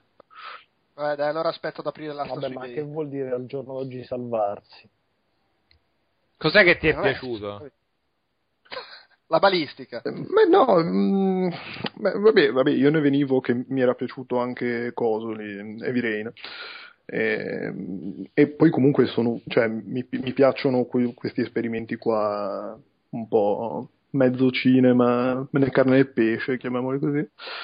E, però non lo so, cioè, non, non mi è sembrato non mi è sembrato tanto distante da Heavy Rain, a parte per il fatto ovvio che c'è un solo protagonista invece che quattro. E comunque non lo so, cioè, nel complesso mi sembrava reggere tutto, mi sembrava reggere lì per lì. Poi vabbè, problema Io più o comunque- meno problema in alcuni aspetti, però nel, nel complesso. Sarà che ci ho giocato in un'unica tirata sostanzialmente, perché dovevo fare la recensione tempo zero. e... Eh beh, però del resto se è un film te lo guardi in un'unica tirata. Sì. Eh sì, Diciamo ma- che per me è stato un film Da- che mi otto 10 ore. non- Invece di essere il film con la bavetta che va dal day one al cinema, una volta visto sarebbe stato più il film che tipo, ah sto a casa, che caso faccio? Ah stanno dando questa roba su Sky, vediamo un po'. Mhm. Ma Eh, sì, il ciclo alle stato- 10 e mezza su Italia su 1. Però ecco, il film su Sky che mi vedo così a cazzo di cane non l'ho neanche pagato 60 e rotti euro, quindi mi pesa un po' meno. Io l'ho, pagato 30 io, dai. L'altro È, è affascinante questo fatto che, cioè, col, col passare dei decenni, cioè, un tempo per me l'esempio di questa cosa era il film in seconda serata su Italia 1, Sì, adesso è diventato il film del sabato pomeriggio su Sky. sì, sì, è quella roba lì, è quella roba là. Vabbè, Fotone. Sì, prima di parlare di quello di cui dovrei parlare, volevo segnalare l'uscita di Farming Simulator 14 eh, di Giant Software e non l'altro Farming Simulator 2014, non di Giant Software, per iPad. E, mm, ed è il Farming Simulator eh, di cui ho più volte parlato, c'è tutto il gusto per le manovre, è solo un po' più piccolo per le manovre sui- con, i- con i trattori, è solo un po' più piccolo e va acquistato oggi, adesso. Allora, aspetta, ridimmi un po' il nome. Farming con la F, Su che Farming sistema? iPad iPad, ok. Pensavo non fosse possibile, invece è possibile. Ok, vado. E eh, per i perversi che giocano a Farming Simulator 2014 eh, consiglio anche Construction Simulator 14 eh, che è l'equivalente di, eh, di Farming Simulator con i mezzi da trasporto, quindi eh, carri elevatori, camioncini con cui- su cui caricare boh, assi di legno, andarli a portare dall'altra parte della città, eh, quindi caricare con la betoniera, la sabbia, insomma, ro- roba pallosa ma bellissima. Dove c'è tutto il gusto per le manovre e per eh, pilotare questi mezzi lentissimi, ma bisogna insomma prenderci la mano, è veramente un Tutto il gusto per le manovre, comunque io lo voglio sulla confezione. Ma sta roba non andrebbe nei giochi da Scusate. 4 soldi? Ah, beh, sì, io lo sto inserendo qua a cazzo, ma Scusate, volevo, volevo dire- volevo inserirmi per un commento molto importante. eh, cioè che Farming Simulator, se non sbaglio, 2013, no? Che era stato recensito da Lorenzo Antonelli No. su Metacritic, eh, su IGN, prendendo 7,5, se non sbaglio. Ebbene, eh, quello è il voto più alto eh, preso da Farming Simulator nel mondo. E niente, volevo soltanto dire questo perché mi sembrava una cosa molto importante da dire. questo la, la dice lunga sulla mia capacità critica e analitica. Vabbè, beh, sei l'unico che l'ha capito. Sì, eh. Ma Farming Simulator 2013 o 2014? Sai che non lo ricordo più. No, no, no, no, Farming allora, Simulator 14 questo su No, no, no, ce l'ho davanti agli occhi, lo stavo per comprare ma No, Marco mi sta frenando. Il 2014 neanche c'è su allora, Metacritic. Farming Simulator 2013 per PlayStation 3 ha, ha un metascore di 38 e i... Però PC ce l'ha di 65. Sì, ma, ma, ma Fotone aveva recensito quello per PlayStation 3. User... Però il 2014 è Ah, recensito. no, lui ha recensito il 2013. Ehm, user score 3.7, IGN Italia 75. Comunque, Comunque quello giusto per- così. Vabbè, ma user score, cioè i giochi che, che, che hanno lo user score alto non- esistono? Sì, eh, ma... No, nel senso, in, ge- in genere ci sono sempre quelli sì, però E comunque... come è abbastanza sappiamo Marco. Calcaterra poi è sempre uno che segue semplicemente i voti alti di Metacritic e i voti degli utenti, se no un gioco No, non ma- lo compra. Però comunque è affascinante che c'è il, no- il 75 di fotone, poi ci sono 350, un 48, 240, 35, 30, 30, 30, 30, 10! Sì, Eh, Dieci. per, chiudere, Cioè- per chiudere quella che sembrava una mia critica, in realtà io temo di essere d'accordo con Fotone, però. Sì, ma, Quello che è Ah, un colpo di scena. sorprendente colpo di scena. No, ma voglio dire, se ti piacciono i trattori, è chiaro che ti deve piacere farmi simulator. E quindi, cioè, va Beh, beh, c'è, c'è il Anzi, trattore simulato e il trattore simulato. Tu mi stai dicendo che le manovre sono deliziose, quindi è un signor trattore simulato. Ma È tra tutto che devi trovare se- l'affezionato del trattore. È que- Ma tra l'altro Fotone, cioè quello PS3 ha 38 di Metascore, quello PC ha 65, quindi a quello PC tu avresti dato 10. no, ma comunque, Bioshock Infinite. comunque è assurdo che invece su iPad è lo stesso gioco, ma si chiama Farming Simulator 14. Boh, vabbè. Eh, per- eh, perché è uscito un po' più tardi, Mm. no? Sì, boh, vabbè. Trovo offensivo che si sia parlato. Beh, comunque di- di- diciamo anche che, eh, visto che si parla di voti degli utenti, c'ha 4 stelline sia su Google Play che su App Store. Mm. Eh, eh, eh, No, eh. ma cioè, ha, ha Cioè, una quantità di contenuti sbalordente, non, non- non si finisce più a- nel menu, nelle, nelle finestre di trattori, eh, vanghe, spannocchiatori e quant'altro. Boh, ma ci saranno 300 arnesi per ogni tipologia di trattore. Spannocchiatori. Eh, Scusate, ma c'è un, un- un parere su App Store che non capisco. Uno dice: Non riesco a sterzare 5 stelle. eh, perché i simulatori così sono, eh, cioè i trattori così sono quando stai sopra e tipo non riesco a sterzare, è così. Una- un altro dice la grafica fa cagare, però per il resto è un bel gioco. Vabbè, no, ok, 4 stelle, questo dice, ma non riesco a sterzare. Non riesco a sterzare. Vabbè, qui- Ah, commento proprio è, un ho provato, trattore. ho provato a sterzare e non funzionava, quindi sono andato su Safari, diceva di muovere il, il tilt your device, l'ho fatto e continuava a non sterzare, 5 stelle. Forse non ha capito come funzionano le stelle. Vabbè, comunque trovo umiliante che stiamo parlando delle stelle di farmi No, ma perché? Ma è un'esperienza che in Italia chi di voi ha guidato un trattore? A me è capitato. No, ma io lo trovo umiliante perché non mi piacciono i trattori. Ma puoi coltivare quello che vuoi, cioè, per esempio, se io mi voglio fare un, un esempio a caso, caso, voglio coltivare canapa in California. No, no, no, no, ci sono solo due ambientazioni da quel che ricordo e c'è un, un quantitativo limitato di, cioè c'è una scelta limitata di, di, eh, ortaggi e tuberi da, da coltivare, ci sono patate, grano, eh, grano turco, boh, eh, insomma una manciata di, di- di- di semi a disposizione e anche gli animali non sono tantissimi, mucche, pecore e galline se non sbaglio. Ma è, il- è proprio il mondo da vivere, cioè quel mondo è Eh, vabbè, ma grande. mi hai levato la canapa, adesso mi direi che non si può neanche coltivare il lupolo. Ma- sì, ok, vabbè, ma anche se comunque tu lo potessi coltivare, comunque poi lo devi andare a vendere. Andarlo a vendere è la vera esperienza, andarlo a vendere col ma lì, lì poi, per andarlo a vendere, lo passi a eh, Truck Simulator. Ecco, sare- sarebbe ottima È l'integrazione con Eurotrack Simulator, eh, sarebbe... Si chiama Euro- Eurotrack Simulator? Vabbè, comunque, quel gioco bellissimo. Io qua però la sto vivendo male perché nella descrizione c'è chiaramente scritto organizza la tua fattoria e i suoi campi per dare vita ai tuoi sogni di coltivatore. Se tu mi stai dicendo che non è vero. Ingannevole. Beh, vabbè, ma, eh, la Ma canapa- non stava parlando con te. la canapa è da sempre stato un elemento bandito nel mondo dei videogiochi, eh, come ben sai. Non sto divagando, ma già ho pisciato, come potrei uscirne? Ma, eh, Qua mi dice anche taglia l'erba, cioè adesso io non voglio sì, farci sì. una causa, ma c'è uno dei punti che chiaramente taglia l'erba, rivoltala e ammassala per creare balle di fieno con cui nutrire le tue mucche. Pensa che come si divertono le mucche. Ma questa roba qui la fai con un QTE o come, come le fai? No, con trattori lentissimi e ripeto, il mondo è- non è a misura di trattore, quindi per andare a comprare la benzina o per andare a vendere la canapa, ammesso che si possa coltivare, ma non si può, Ma eh, sono 30 guadagni vendendo erba o pula l'impianto a biogas?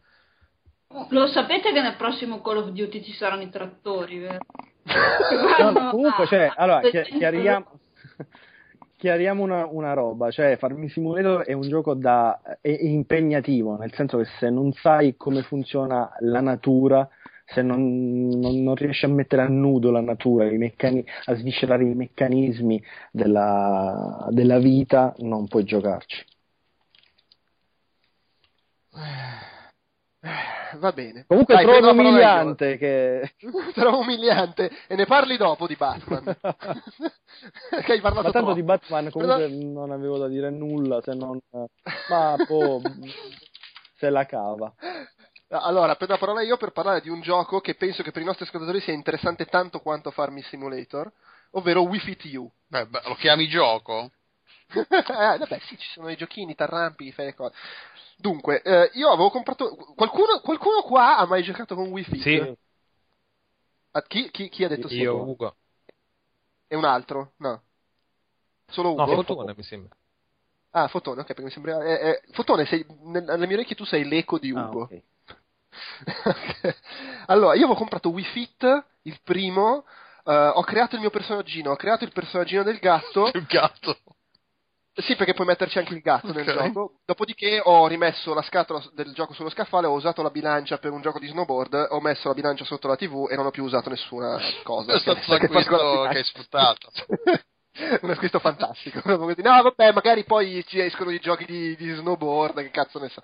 E non l'ho più toccata. Adesso è uscito Wii Fit U su Wii U. Che se hai la bilancia, tipo come me che ho preso la bilancia e l'ho usato tantissimo, puoi scaricare, cioè beh, lo puoi scaricare gratuitamente di base, se hai la bilancia lo puoi anche usare. E ti dura 30 giorni, 31 giorni, quel che è, dopodiché se vuoi continuare a usarlo devi comprare il Wii Fit Meter, il contapassi, che è sto coso che ti attacchi e ti, ti misura, ti conta Che i non passi è che fai. per DS? No? Non c'entra niente. No, no, è un robetto proprio apposta per Wii Fit U che tu ti attacchi, ti porti dietro, conta i passi che fai, eh, i cambi di altitudine, quindi poi mescola le due cose, ti conta le calorie che bruci se fai le scale invece di prendere l'ascensore, queste cose qua. Lo sincronizzi col gioco, il gioco vede che l'hai comprato e a quel punto il gioco è tuo, non è più in periodo di prova. Eh, bizzarramente, questo ho iniziato. Il contapassi l'ho comprato perché dopo una settimana lo stavo usando Wii Fit U. Cioè, ogni mattina io, da tre settimane a questa parte, mi faccio la mia mezz'oretta di Wii Fit U prima di fare la doccia, colazione e mettermi al lavoro. Maschio, maschio. Eh? Sì, beh, sto mantenendo programmi, non, cioè non è che faccio un'ora e mezza di Che programma hai? Scaccolati sul divano, fammi capire. Eh? No, no, vabbè, faccio, faccio un po' di tutto, eh, muscoli, yoga, eh, aerobica, eccetera. Però, insomma, se, se fai mezz'oretta così, no- non è proprio che. Non è il programma il dimagrimento di Jonah Hill per fare il film eh, in cui. L'avete visto il quello che fa il protagonista di Guardians of the Galaxy? Si chiama Chris Pratt, era tipo un ciccione pazzesco, adesso c'ha il fisico da, da supereroe. Non succede questo con i programmi che sto facendo io di Wii Fit. Eh, però lo sto usando, mi, mi- mi diver- eh, mi diverte. Io ho il problema che mm, correre, andare in palestra con le robe lì mi spacco troppo i coglioni. Quando giocavamo a calcetto mi divertivo perché giocavamo a calcetto. non so se sto rendendo il concetto. Sì, sì, sì, mi- sì, Invece Wii Fit alla fine, ok, non è come correre e andare in palestra, però ti fa fare delle cose, ci mette dentro i giochini scemi, eh, dopo un po' diventa comunque ripetitivo, però se sei un deficiente come me che ha bisogno dello stimolo esterno per fare, eh, che ha bisogno che gli sembri divertente per fare esercizio, mi sembra funzioni. Eh, è, è uguale a Wii Fit eh, Plus, cioè c'ha tutti i giochini col Motion Plus, eccetera. Eh, han- hanno aggiunto un po' di roba per il, il gamepad, anche carina, perché ti permette di. eh, ci sono i giochini col gamepad, tipo il vassoio che devi tenere in mano la roba, e in più il gamepad lo puoi usare per guardare le cose, così non devi guardare per forza la TV, e puoi usarlo anche come telecamera che ti riprende, così ti vedi se stai facendo i movimenti giusti, robe del genere. Eh, c'è in più l'azione del ballo che a me onestamente non interessa, però mi dicono che è fatta bene. Il contapassi pure c'ha lui il suo giochino perché registra i passi che fai e poi li usi per avanzare nella maratona, vedere i posti. È tutto molto pu- puccettoso, nintendoso che ti fa venire voglia di fare le cose. Eh, boh. Ah, ecco, una cosa, su di me, facendo dei programmi non da mi sto uccidendo, comunque un pochino sono dimagrito. Sto mantenendo il peso che ho ottenuto. Lui sostiene che io sia in forma, io ho qualche dubbio, ma vabbè. Eh, No, però ecco, eh, a livello di tutte le cose, yoga, muscoli, quelle robe lì, mi hanno effettivamente messo un po' in sesto. Ultimamente ero veramente un catorcio, adesso mi sento un po', un po' più in grado di stare in piedi. Meno a con un livello fo- fossa. Sì, diciamo che se rifaccio il trasloco probabilmente, spero di non rifarlo, ma se rifaccio il trasloco in queste, nelle condizioni attuali non mi riduco come mi ero ridotto un mese fa quando ho fatto il trasloco. Sono un po' più in forma, per cui alla fine fa quello che deve fare. Eh, Delu, comprati il Wii U. Ok. Faccio il Mi raccomando. Marco, Sì. tu hai messo in scaletta Skylanders Swap Force. C'è qualcosa di, di più interessante di farmi il simulator da dire su Skylanders Swap Force? No, dai, magari rinviamo alla recensione scrittura. Ah, ok, ma è bello, dimmi solo, è bello? Ma eh, secondo me è vietato ai maggiori di 12 anni. Poi a parte quello non, non è brutto. Ok. Ma, è un mes- Beh, ci sono cose vietate ai minori di 4 di Diciamo che, diciamo che non è un gioco che consiglierei a una persona adulta, però è anche vero che io non sono un fan nemmeno del genere.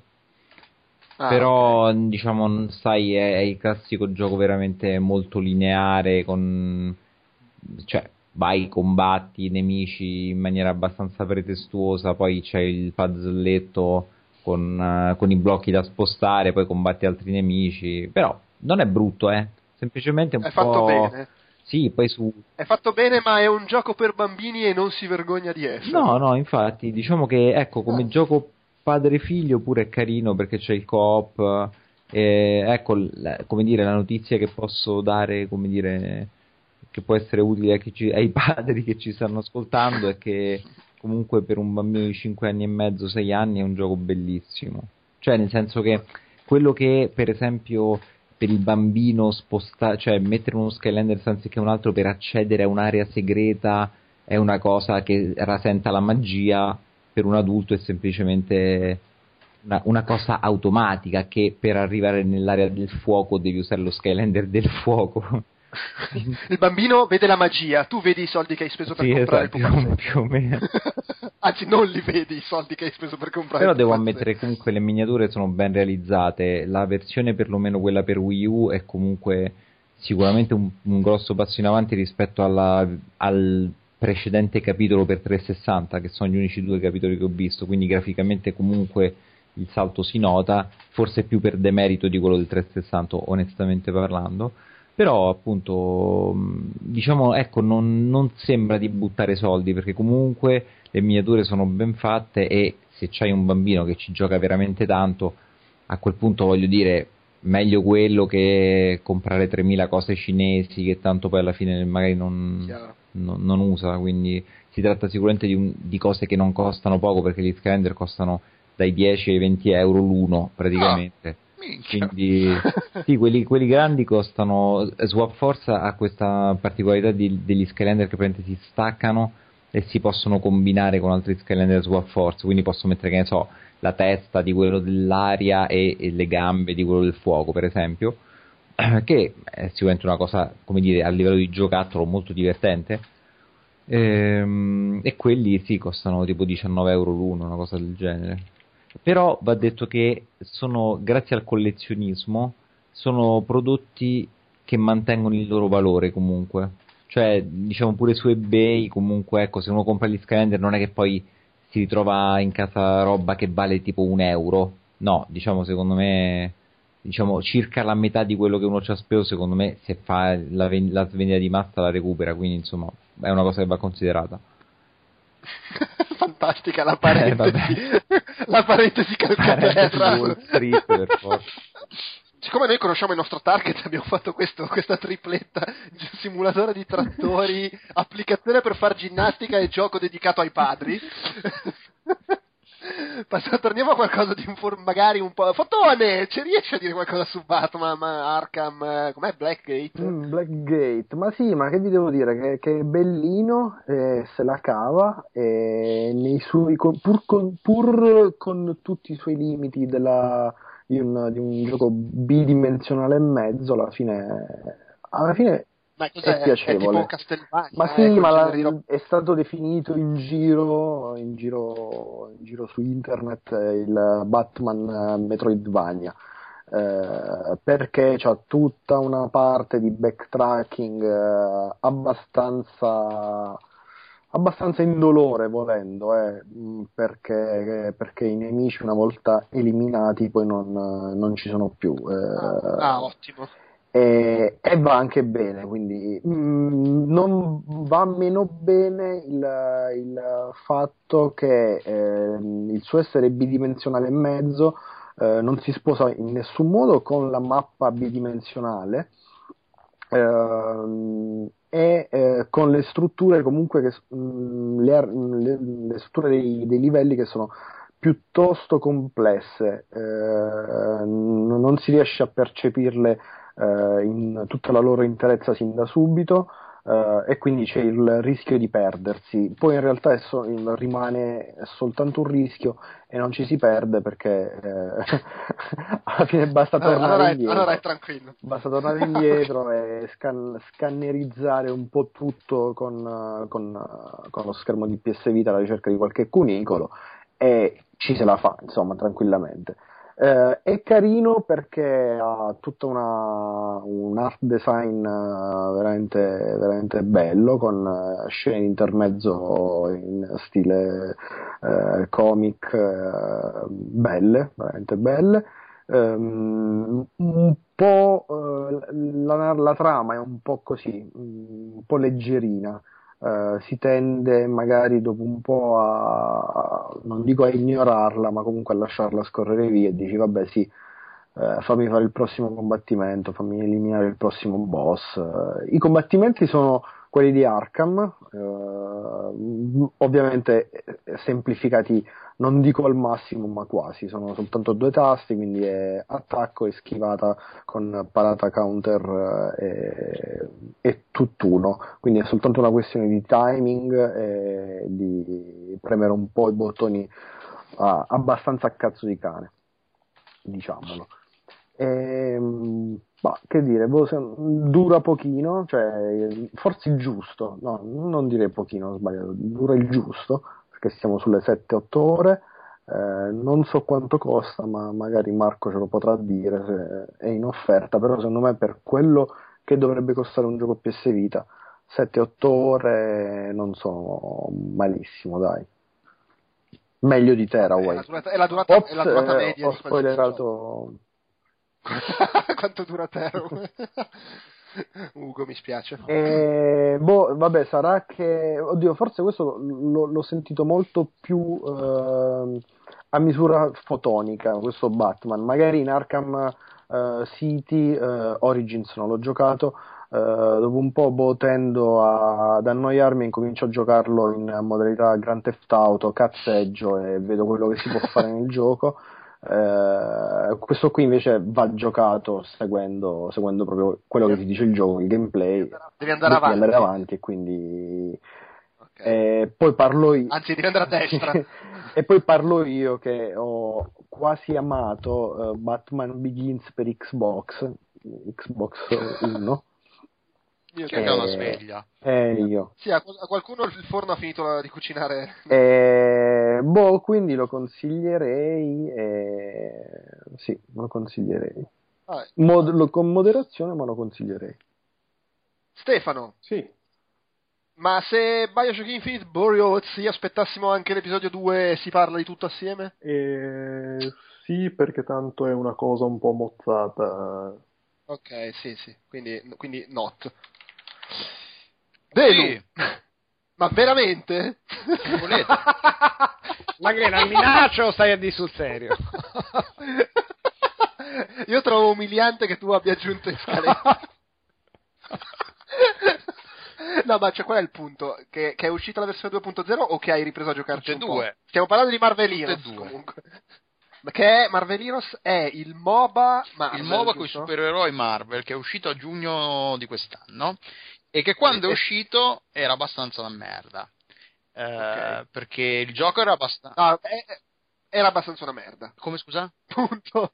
Era no, ma a parte merda, il punto. discorso che era abbastanza una merda, era, era, eh, una merda e come se non bastasse era free to play però che ti, meneva, ti metteva tutte ste menate, ehm, eh, a soldi, ti chiedeva soldi continuamente, le cose che da comprare costavano uno fottio di soldi, ma una roba vergognosa e, e quindi sì, non c'era molto, non era che una volta finita la storia, la storia era carina, diciamo, se giocato come un single player, scelto un personaggio, arrivati in fondo si poteva anche farci un giretto, infatti sui GN gli avevamo dato 6, perché alla fine un giro ce lo potevi fare.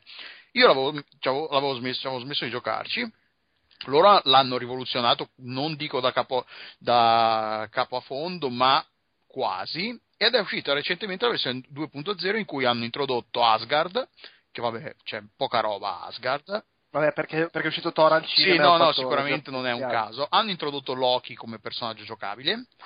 E, e quindi cioè, ho ripreso a giocarci per curiosità. Ho detto, ma sì, dai, vediamo un po'. Per così. E io ho- mi, mi ha preso perché comunque Marvel Heroes è sempre stato uno di quei giochi che avrebbero, avrei voluto che mi, sa- che mi fossero piaciuti. Giusta la costruzione? Sì. Eh, Dai, sì. Te la facciamo andare bene, anche se è un po' umiliante. e perché no, cioè, ci sono i supereroi, ci- è un eh, hack and slash alla Diablo, che è un genere che mi piace un sacco. Eh, quindi quando ho scoperto che era brutto ci sono rimasto male. E ho voluto dargli un'altra occasione. Hanno migliorato un sacco il, il business model, quindi come free to play adesso funziona. Hanno abbassato t- tantissimo i prezzi di tutto, dei- degli eroi, dei- di tutte le cose accessori, degli oggetti accessori, tutte le cose. Eh, è comunque possibile ottenere gli eroi e un sacco di altra roba senza spendere un soldo. Bisogna giocare più o meno tanto, però eh, si ottengono questi Eternity Splinter, che sono della, della roba che vanno dati in cambio di eroi e via dicendo. E le meccaniche di gioco sono più o meno le stesse, quindi è un- po' cacciarone, ignorante, fa casino, non è, non è molto tecnico, a volte si- nel casino si perde. eh, ehm, ci si perde il personaggio, si perde il- chi è il cattivo, perché poi ha, il problema che mentre in Diablo 3 nel casino i boss grossi sono i, persona- i cattivi sono più grossi, quindi li si vede. In eh, Marvel Heroes sono bloccati dalla, dalla licenza, quindi per dire eh, Venom, il cattivo non lo possono fare tre volte te, perché c'è, c'è questa cosa che beh, Venom è grosso quanto Spider-Man. Mi di- sto dicendo una cazzata, voi che siete fissati con i. Non ho capito, Venom è grosso quanto Sì, Spider-Man? diciamo, come Eh, eh, eh, come f- fisicamente non lo possono fare tre o quattro volte, che da- per- avrebbe senso come scelta di design perché comunque almeno lo vedi chi stai attaccando, però non, po- non possono permetterselo perché sono bloccati dalla licenza, che ev- ev- evidentemente gli dirà ah, ok. no, Sì, oddio, oddio, in realtà Venom dovrebbe essere un, po' più ok, massiccio. un po' più massiccio, sì. ma non quattro, ci- tre o quattro volte più grosso. Sì, non è, non è Ecco, Hulk. Ma no, neanche in altezza, per vederlo su schermo, per sapere chi cazzo è. Perché nel tipo il boss e quindi, capito, Eh, lo mettono in in evidenza, lo sai sempre dov'è. Eh, però no, mi ci sto divertendo, ci sto giocando molto volentieri. Hanno migliorato, sì, come free to play adesso funziona, quindi ci si può giocare gratuitamente senza spendere un soldo e senza avere questa, quest- questa sensazione che sì, tu stai giocando una parte gratuita, ma tutta la parte più bella è, è la- non fanno, non ti, non ti ci fanno giocare perché è a pagamento. No, adesso no, perché comunque i, i campio- gli eroi costano dai- dalle 200 alle 400 splint, eh, Eternity Splinter, un giro nella storia costa 100, eh, ne- un giro con la storia si ottengono un centinaio di Splinter, eh, più un centinaio che dà il boss finale, quindi alla fine sì, si ottiene... No, secondo me per gli appassionati dei fumetti Marvel e degli appassionati degli hack and slash vale la pena di darci un'occhiata adesso. E questo è un buon Sì, momento. sì, questo sì, quindi. decisamente. Ne vale- Qua sei Sì, convinto. sì, molto, sì, sì. Ok, Bravo. Scusa, su Bioshock Infinite Guerrilla C direi solo aspettate a comprare il primo e il secondo episodio, perché per adesso non ne vale la pena. Poi Ah, ne parleremo. ok. Anche perché magari quando esce il secondo è facile che dopo un Sì, po' c'è di l'offerta tutte e due assieme, è chiaro. sì, ok. Fotone, hai qualcosa di interessante da dire su VRC4? Tipo che è meglio del 3, non lo so. No. Ma è- No, Fotone se n'è andato. Fotone è fu- ha sentito Ah, Marvel Heroes scusate, scusate, no, ho disattivato il microfono per la per Ma è la meglio di Farming Simulator? Ehm, VRC4? VRC4 è meglio di Farming Simulator e diciamo che è un po', anzi va detto che è un po' il eh, è co- come il miglior Layton, anche VRC4 è il miglior VRC di tutti. Eh, è meglio del 3, ma non sembra ancora un gioco di eh, vecchia generazione, che questa frase può sembrare un po' paradossale, perché siamo entrati nella next generation, eh, ma non sembra ancora un gioco PS3 o Xbox 360 di eh, fine ciclo vitale. Eh, è molto migliorato graficamente, ha un ciclo giorno-notte abbastanza fascinoso. Eh, il sistema di guida è sempre quello eh, del 3, eh, qui ulteriormente affinato e migliorato. Eh, finalmente è possibile guidarlo con volante e pedaliera, che sia Logitech, eh, Fanatec, eh, Trustmaster o quello che volete, a differenza di quel cazzo di Forza Motorsport 5, mortacci sua.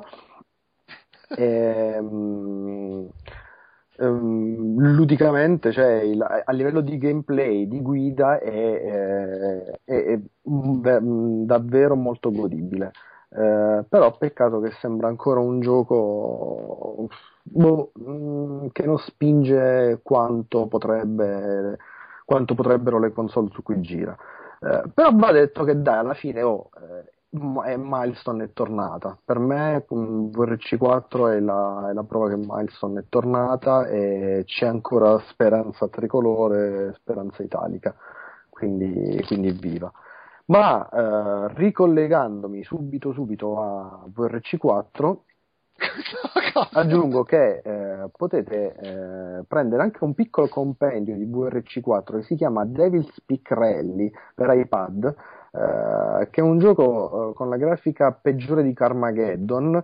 Eh, c'è una sola utilitaria e con questa utilitaria bisogna salire su questo picco del diavolo eh, che ha una grafica a metà tra i simulatori di volo, quelli seri per iPad, cioè seri tra virgolette, eh, seriosi per iPad, ehm, quindi con le nuvole del pubblico che, che, sta lì in cima. L'auto a un certo punto in salita non ce la fa più accelerare, va andare a 15 all'ora. Perché non è abbastanza potente no, il gioco. Va più pieno dei, dei trattori di Farming Simulator eppure salire, arrivare fino alla cima di Devil's Peak è una roba che va provata. Io ci ho messo 8 minuti e qualcosa. eh, cioè, e non c'è nient'altro nel gioco, c'è solo questa salita di 8 minuti, qui bisogna arrivare lì, punto e basta, con una grafica abbastanza pietosa, ma ripeto, è un'esperienza come Tearaway del resto. Fotone, ricordami che quando vengo a Chieti ti buco le gomme della macchina. È un'esperienza, è un'esperienza. comunque. E poi con la macchina con le gomme bucate devi salire fino in cima al Devil's Peak. Va bene. Racconti dall'ospizio. Ciao.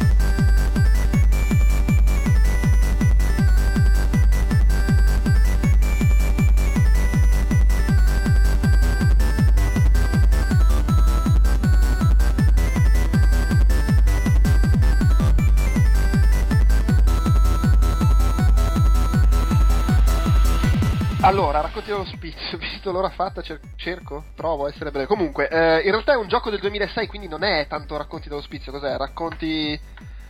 Racconti di che? De- della pausa di mezz'età. No, de- de- della crisi di mezz'età. Suggeritemi qualcosa. Racconti da. Beh, nel 2006 avevi Dal, dal villaggio vacanze dove va la, la moglie a trombarsi il bagnino mentre il marito è a casa a lavorare. Rimini. esatto, racconti da Rimini. Riccione, no. Sì, anche Rimini. Racconti da, racconti da Riccione. Racconti da Ricchione subito. Vabbè. Posso dire, una, posso dire una cosa? Kojima Riccione. Posso dire quello. Allora, eh, è un gioco del 2006 di cui è uscito il remake adesso. Si chiama The Shiva. Ed è un gioco di Dave Gilbert, che è quello, eh, il titolare di What Jedi Games. Tra l'altro l'avevo anche intervistato in un vecchio outcast dalla GDC. eh, che sono il piccolo publisher indipendente che ha pubblicato Gemini Resonance e Primordia. E poi lui fa anche giochi, ha fatto la serie di Blackwell. Nel 2006 era ancora uno sviluppatore indie, aveva creato questo The Shiva per, per partecipare a una competizione, l'aveva fatto in un mese, infatti è un, è un gioco molto breve, e do- ha vinto la competizione, l'ha rifatto subito migliorando la grafica ed è stato il primo gioco che ha venduto, ha creato così la sua azienda, l'azienda che per inciso sono lui e la moglie, la moglie fa la programmatrice, lui fa il, il- capo della, dell'aziendina. La moglie sta lì che il programma e lui dai. Cazzo dobbiamo uscire. Deadline, deadline, dai. E, e niente, siccome ehm, quest'anno hanno fatto la conversione per eh, iPad e iPhone di Gemini Roo, Fotone, se non hai giocato Gemini Roo, giocatelo su iPad. Lo, lo sto giocando molto molto molto lentamente, ma capolavoro. Ok, e dopodiché ha detto, vabbè, ne convertiamo un altro, solo che storiella proprio di, di- di tutta casa eh, e famiglia, siccome la moglie era incinta, la moglie deve programmare, ha detto facciamo una cosa facile, convertiamo questo The Shiva che è un giochino piccolo. Poi si sono accorti che la grafica vecchia non poteva funzionare su iPad e l'hanno dovuto rifare da capo la grafica e quindi è stato comunque una rottura di palle infinita. Comunque è uscito, si chiama The Shiva Kosher Edition e costa tra l'altro 4,99$ su PC, cioè sia da comprare sul sito, sul sito del gioco, sia su Steam, sia su GOG, 1,99€ su App Store, è un'app universale, iPhone, iPad iPod Touch. Eh, tra l'altro il gioco, quando era uscito all'epoca, c'aveva pure gli extra, il commento audio, eccetera, eh, hanno rifatto completamente il commento audio perché avendo rifatto la grafica è tutto diverso e non aveva più senso il commento vecchio, quindi pur essendo un gioco breve perché si finisce in due ore scarse, eh, c'ha anche un po' di extra. La grafica tutta rifatta è molto in stile avventure grafiche Sierra dei primi anni 90, Gabriel Knight, quel periodo lì, con i ritrattoni grossi dei personaggi, eccetera. La colonna sonora è molto bella, il doppiaggio è fatto bene, attori bravi, insomma, pacchettino fatto bene anche se il gioco è breve. È un'avventura grafica, si controlla un rabbino. Eh, leggo su Wikipedia che è uno dei primi giochi usciti in cui si controllava un rabbino e, e sembra di giocare eh, a un film dei fratelli Cohen di quelli seri però, tipo io ah, magari ho avuto questa impressione perché ho appena visto il film nuovo, che adesso non mi ricordo come si chiama. Ugo, tu che sei... No, non lo so neanche io come si chiama. Sapevo manco che fosse uscito il, il film nuovo dei, dei Coen, figurati. No, io eh, non lo Eh, sapevo. In Italia ancora Inside Lewin Davis o anche mi viene in mente Serious Man, cioè proprio le storie, la paraboletta ebrea, quelle cose lì, non i film folli. E ha proprio quell'atmosfera lì. Eh, si controlla sto rabbino che in pratica è morto un- una persona che era della sua congrega e lui aveva cacciato per un motivo che si scopre dopo e gli ha lasciato in questo qua che è morto ha lasciato in eredità dei soldi al rabbino. Siccome il tipo è stato ucciso e ha lasciato i soldi in eredità al rabbino, la polizia indaga, dice non è che l'hai ucciso te e quindi poi tu ti metti a indagare nei, nei suoi panni per capire cosa è successo. È molto avventura grafica, molto sui dialoghi, sul cercare di capire dagli indizi come risolvere gli enigmi, non c'è molto oggetti da combinare, ma è molto bello, è scritto molto bene, anche se vabbè si vede che comunque era uno alle prime armi da alcune cose. Eh, c'è questa cosa carina che i dialoghi sono tutti poi ris- ci sono sempre tre possibili risposte, che è quella aggressiva, quella un po' più difensiva e quella da rabbino. E i rabbini alle domande rispondono Eh, con delle altre domande. domande. Ottimo. E questa cosa è molto carina e sempre su questa cosa c'è anche un altro fatto che è un po' un omaggio a Monkey Island, eh, ai duelli a insulti di Monkey Island. Qua ci sono le scazzottate e nelle scazzottate, siccome sei un rabbino, ottieni la posizione di vantaggio se rispondi a una domanda con una domanda.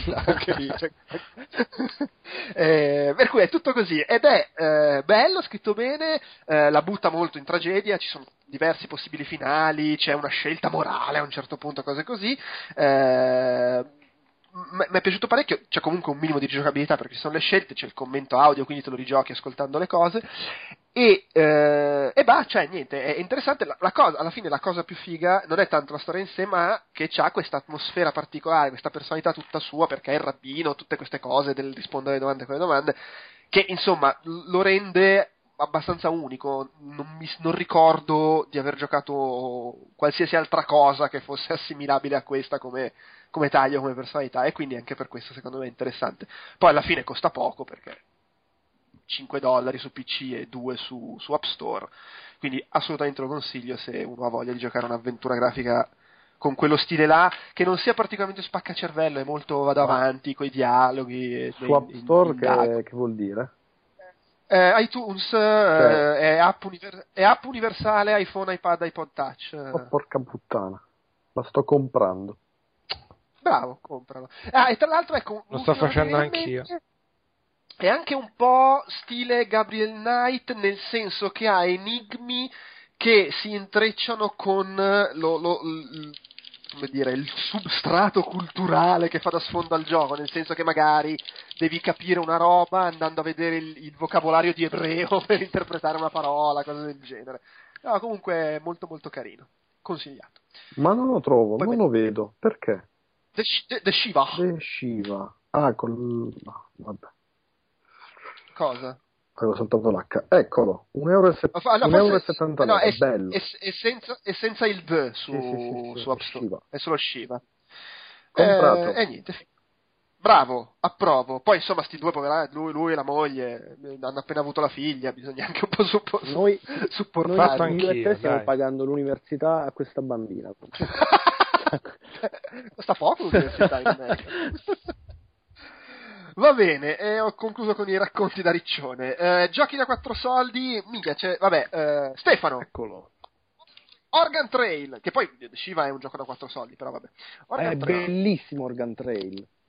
esatto. Ehm, per chi non c'era nel Paleolitico, Oregon Trail era un gioco educativo che consisteva nel fare una transumanza in America da un non, non mi ricordo quale posto in America fino in Oregon con il carro bestiame Comunque siamo veramente agricoli a questo giro, è molto bello. eh sì, assolutamente. Ehm, no, vabbè, ma questo è per contestualizzare Organ Trail. Sostanzialmente facevi un giro coast to coast dell'America e, e ti capitavano svariate cose nel, eh, durante il viaggio, tipo uno dei componenti del tuo gruppo gli veniva la diarrea e rischiava di morire, il carretto si rompeva e dovevi ripararlo, ti fermavi nelle stazioni per comprare pezzi del carretto da riparare, eccetera, eccetera, o comunque anche roba da mangiare per il tuo gruppo perché era meglio arrivarci vivi, giustamente,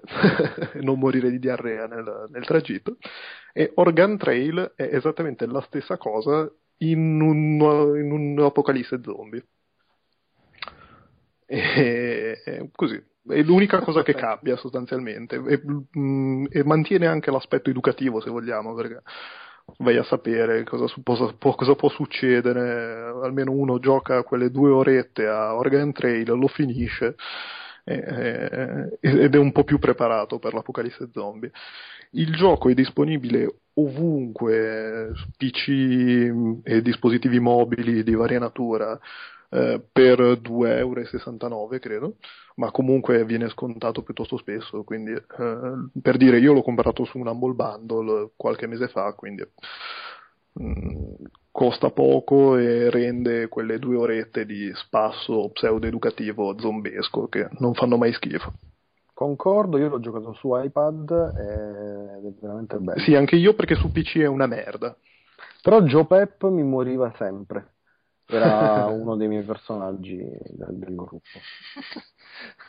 Tra l'altro, Fotone, stavo, stavo, scrivendo in chat, mi è venuto in mente, c'eri anche te la prima volta che hai intervistato sì, sì, sì. Dave Gilbert, era quello bassotto con la vocetta proprio ebreo lui. Gli ebrei zombie. Eh, poi abbiamo Delu che vuole parlare di Joe Devers Lone Wolf. Allora, vi ricordate Lupo Solitario? Certo. I libri game? Eh, Ecco allora, eh, questa è la, la, versione di Lupo Solitario in versione per iPad e Android e anche se non sbaglio Windows Phone. È uscito da una settimana circa, quindi siamo proprio sul pezzo, siamo veramente a, a, aggiornatissimi ed è una produzione episodica, è uscito il primo episodio che costa 3 euro circa e eh, mentre sono 4, 4 episodi se non sbaglio in totale per una una spesa totale di una decina di euro, poco più, 12 forse, qualcosa del genere. Eh, la struttura è vagamente quella del libro game, eh, c'è un tanto testo, poi a un certo punto vi chiederà Ah, vuoi, fare, vuoi arrampicarti piuttosto che sfondare la porta a spallate oppure cercare una chiave di, o di aprire la porta con eh, i grimaldelli. Uh, c'è tutta una parte di gioco di ruolo prima di, di cominciare che eh, cor, eh, consiste nel creare il personaggio, scegliere la specializzazione delle proprie magie, eh, se si è un personaggio che preferisce, perché può parlare per esempio con gli animali, è agile piuttosto che forte, eh, piuttosto che abile con la spada o l'ascia, tutte queste queste cose qua. E poi ci sono i combattimenti che invece di essere risolti dai dadi, sono risolti, si combatte, sono arcade eh, alla, vagamente alla Infinity Blade. E qui è dove vengono i, nodi al pettine, perché i combattimenti sono uno difficili e due secondo me anche studiati di merda. Perché eh, ci, si possono fare varie cose, posso, per attaccare bisogna toccare al momento giusto sullo schermo oppure scorrere verso destra piuttosto che sinistra tutte queste cose qua. La finestra per azzeccare la mossa è veramente limitata, il, tempo, il tempismo deve essere perfetto e tra l'altro non solo deve essere perfetto, ho l'impressione, forse sono io che sbaglio, che, bisi, che sia necessario esattamente passare il dito sul sulla freccia che ha a schermo, non basta passarlo da destra verso sinistra ov- ovunque. Eh, bisogna passarlo esattamente dove eh, viene mostrato sullo schermo. La cosa è una rottura di coglioni perché giocandoci, io gioco sul, sul Nexus 7, sul Nexus 7 la, di solito gli indicatori sono al centro dello schermo tenere le dita a lati dello schermo per poi correre in mezzo, correre, in mezzo per fare, spesso non, si ha il tempo necessario per farlo. Quindi in teoria bisognerebbe tenere il, dito in mezzo, che no, è una cosa che non funziona su, su, un tablet. Se si tiene la mano lì non si vede tutto quello che sta accadendo a schermo, che è un po' un controsenso. E non solo, oltre ad essere difficile, il gioco non introduce non, non, c'è un tutorial, forse per la sua natura episodica, che quindi cioè, far, avrebbero dovuto passare praticamente tutto il primo episodio a spiegarti come funzionano le cose. Non c'è il tempo di imparare a giocare, non ci sono fasi, non c'è un, un qualcosa che ti spieghi bene, ok, è troppo tardi, troppo presto. Eh, si, va, si, brancola nel buio a tentativi e si muore come degli stronzi ripetutamente. Sì, si può ricaricare, sì, si può cambiare le, le, scelte, magari si evita il combattimento, anche se di solito non si evita perché i combattimenti sono fissi. Eh, si può abbassare a un certo punto il livello di difficoltà, però boh, eh, secondo me a livello di design pote- avrebbe potuto essere studiato meglio da questo punto di vista. Però tutto il resto è interessante, eh, cioè il, il forse, forse, la cosa ha su di noi, su di me, su quelli della nostra età, una presa maggiore proprio perché ci ricordiamo i libri game, eh, Lupo Solitario di quando eravamo ragazzini e via dicendo.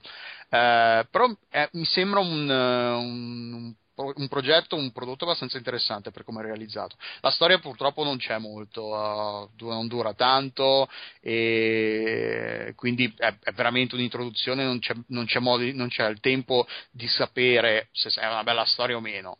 Però è interessante, io ovviamente nonostante non mi, non mi stesse piacendo ho comprato tutti gli altri episodi. Quindi, boh, se, se, aggiustano il combattimento magari con qualche patch tra, eh, in futuro, ne vale sicuramente la pena. Se non l'aggiustano, boh, è un po' rischiosetto. E quindi, boh, dateci un'occhiata. È interessante. Elena.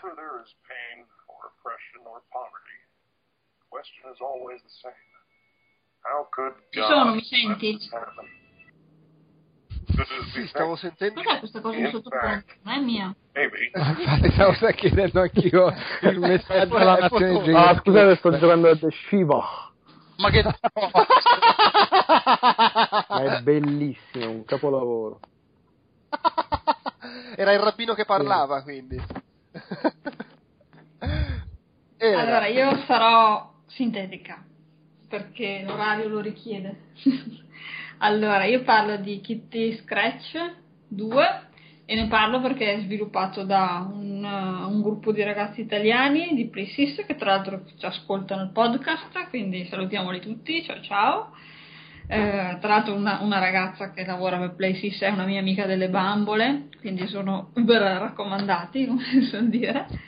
Eh, il gioco Kitty Scratch è un gioco per uh, bambini sostanzialmente da mettere in mano, quindi da installare sull'iPad o sull'iPhone, tra, tra, poco esce anche la versione per Android, costano 0,89 0,99 e la, la, protagonista del gioco è una gatta che si chiama Graffiette. E la sua missione è quella di distruggere la casa a colpi di graffi morsi.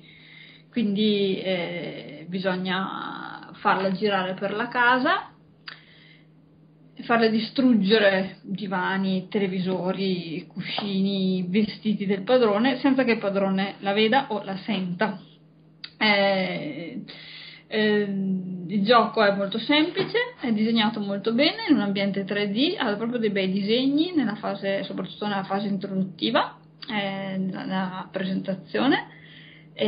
l'ambiente della casa è molto grazioso, eh, l'amicetta è è animata anche quella in modo molto curato e praticamente ogni 12 ore si hanno a disposizione 50 graffi per, da fare per la casa eh, senza farsi sentire dal padrone ogni graffio, ogni modalità di graffio ha un livello di rumore e se, è come quando io sento il mio gatto che è di là in salotto sta mi sta devastando il divano, mi incazzo, urlo, ma che smettila porco cane, e lui la smette. Più o meno la situazione è quella, quando il padrone si accorge che, che sto facendo danni e mi mette in, in, un angolo e mi mette in pausa. Eh, è grazioso e per bambini sostanzialmente perché insomma, se lo gioca un adulto magari de, non apprezza forse il ritmo troppo lento ecco, del gioco però è, è, davvero grazioso. Ho un codice da dare in regalo, posso recitarlo? O, o lo scriviamo? No, dopo? magari faremo. Ah, per, per, per, me recitalo pure. Lo recitiamo il primo ascoltatore è quello che se Il primo può... ascoltatore che inserirà questo codice in, nell'app store è per la versione iOS. Se siete arrivati fino a questo Aspetta punto, vi eh, meritate Kitty Scratch per primi. Allora, Aspetta, aspetta, il primo aspetta, ascoltatore eh, che lo inserisce è Fotone. aspetta un attimo, eh.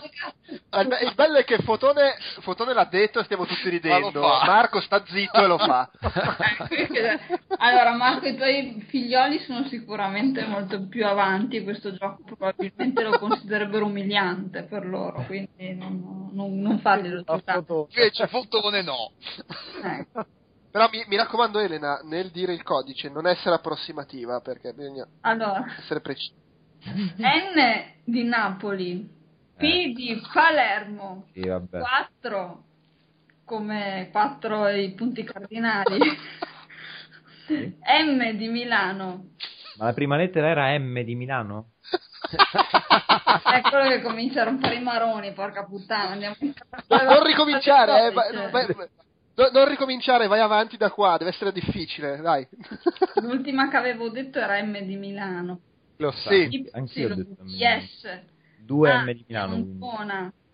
6 di Calcaterra, sei un rompiballe. L di Livorno, P di Palermo, N di Napoli e di Empoli 9. Mio, Numero prima. Kitty Scratch 2 eh, avrà, al momento ha una, una casa con tre stanze, le prossime versioni avranno le, le stanze più grandi e qualche funzione in più, qualche sottogiochino in più, è carino insomma. uh, già si sta installando. Perfetto. Ho sentito dei borbotti, de- tipo pentola a pressione in sottofondo. Eh, eh, che probabilmente è è Marco. Marco, Sì. tu hai detto dopo parliamo dei saldi di Steam, vuoi dire qualcosa dei saldi di Steam per chiudere degnamente giochi da 4 Ma, soldi? ehm, Tra l'altro, c'è. Scratch su, su YouTube è fantastico. Allora, Ma solo su YouTube, poi su iPhone fa cagare. volevo dire che eh, i saldi giornalieri e che quindi, vabbè, giornalieri quindi ciao. E niente. È stato un piacere. Secondo me sono finiti proprio i saldi quando esce. I saldi giornalieri che sono finiti qualche giorno fa erano... Beh, allora, io conto di pubblicare il podcast venerdì, poi questo non significa che venerdì la gente arrivi ad ascoltare questo pezzo. Durano dal 27 No, al non- 3 dicembre. eh, non ha senso. Ciao. Non ha senso. Perché ora... Ma no, dai, per il 3 dicembre qualcuno avrà ascoltato. Ma soprattutto, cioè, secondo te c'è bisogno che lo diciamo noi alla gente che ci sono i saldi di Eh, no, vabbè. Oddio, non me ne ero accorto. L'internet ero scollegato finché non ho proprio.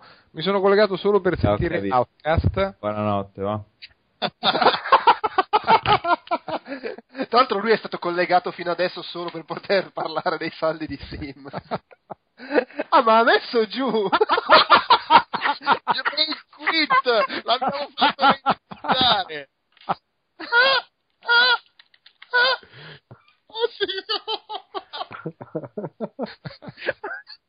No, vabbè, ma si vedeva comunque dall'inizio, eh, che oggi stava un po' così. Oddio, sto piangendo! Perché siamo tutti tra amici. Un, un signore, sì, tutti tra un signore veramente, stasera ha, ha superato ogni limite. Va bene, eh, direi Ti che fai, abbiamo concluso. delle, delle robe? Come citare No, ho 3-4 cose per iPad, ma uh, tre, due, Due, tre, un quattro agge- cose, no! no, ma un aggettivo ciascuna. basta. I, I consigli di Consigli fotone. di fotone. L'altro dei consigli di fotone. Siccome ultimamente ho speso 70 euro su App Store È una vergogna. e, e trovo vergognoso spendere 70 euro, vorrei che anche gli altri facessero come me e acquistassero innanzitutto House of the Dead Overkill e la versione per iPad che si chiama The Lost Reels o qualcosa del genere, che è il classico House of the Dead eh, Che te divertente, spari? sbocca- sboccatissimo, sì, spari con il dito e funziona alla perfezione su iPad. Eh, non è mo- ass- assolutamente mortificante il fatto di dover indicare gli zombie e colpirli, ma è veramente bello. È tutto basato sulla ricarica, sulla velocità di ricarica e sulle bestemmie che si scambiano i due i personaggi. Poi ehm, Ah, ma lì ci giochi con la tastiera che devi digitare. Ah, ci, ci sono anche in sala in Giappone, sono, vanno forte quella roba lì. Typing, of Typing the of the Dead. Dead, sì. E tra l'altro è uscito un DLC ultimamente, leggevo, con, ah, per, di Shakespeare, per Typing of the Dead. Ok, Ok. andiamo avanti. Poi c'è Impossible Road che costa veramente pochissimo ed è un gioco stilosissimo eh, da schiacciapensieri fondamentalmente, una partita tira l'altra, eh, ha una grafica minimale al massimo, è tutto bianco e blu, non ci sono altri colori e c'è questa strada tortuosissima, il giocatore controlla questa palla eh, ripeto, stilosissima. Uh, questa palla ovviamente deve percorrere più strada possibile, mm, si, ste- si, curva uh, inclinando l'iPad uh, ed è difficilissimo arrivare anche dopo boh, già il settimo checkpoint, l'ottavo, forse sono arrivato al nono, ma comunque, comunque è, figo. E per concludere, un gioco tanto caro a me, Joe Pep, eh, che ehm, ricorderà Flick Kick Football, il, il, calcio digitale nel vero senso della parola su iPad, che adesso si chiama Flick, Flick, Flick Kick Football uh, Legends o League of Legends, no, Flick Kick Football Legends, che è gratuito ed è un'evoluzione totale di quel gioco, nel senso che c'è proprio la partita, si gioca proprio la partita con lo stesso sistema uh, di, del primo Flick Kick eh, cioè si, si, simula sia il possesso di palla che eh, situazioni di difesa ed è tutto basato su carte eh, che non annoiano addirittura me, quindi eh, su carte, su figurine anzi, mh, mm, eh, pacchetti, mh, mm, pacchetti, da scartare, squadre da creare. Boh, è gratuito, scaricatevelo perché è, è sfizioso, non è, non è il giocone, ma è sfizioso. Sì, sì, sì, velocissimo. Non hai altri consigli? Beh, cazzo, però spendere 70 euro con solo tre giochi. Beh, no, poi c'è anche The Walking Dead, che non so come si chiami. The Walking Dead e basta. The Walking Dead di uh, Skybound e uh, The Walking Dead Assault per iPad, ma forse già se ne è parlato in passato, poi l'ho scoperto l'altro giorno. Mm, sì. The Walking Dead, poi c'è Ready Steady Bang che è un gioco di flash. Stavo scherzando, non c'è bisogno che ci elenchi 70 euro di, di app. Type Rider, che era osannato, ma io non lo sto apprezzando. Cioè, boh, non lo so, quel gioco platform con le due palline stilosissimo, basato sulla, sulla, sui cara- sulla calligrafia dei caratteri, la, la tipografia, non la calligrafia. Ok. Va bene, grazie per i tuoi consigli. Ma, eh, direi sì. che possiamo chiudere qui, anche perché tra l'altro c'è, mi appena, ciao Olli, mi ha appena scritto Olli per dirmi che è su Xbox Live che mi aspetta. L'appuntamento della notte. Per giocare a cosa? Dai, eh, abbiamo appena iniziato, attenzione, noi facciamo retro future gaming, Halo 3 o DST.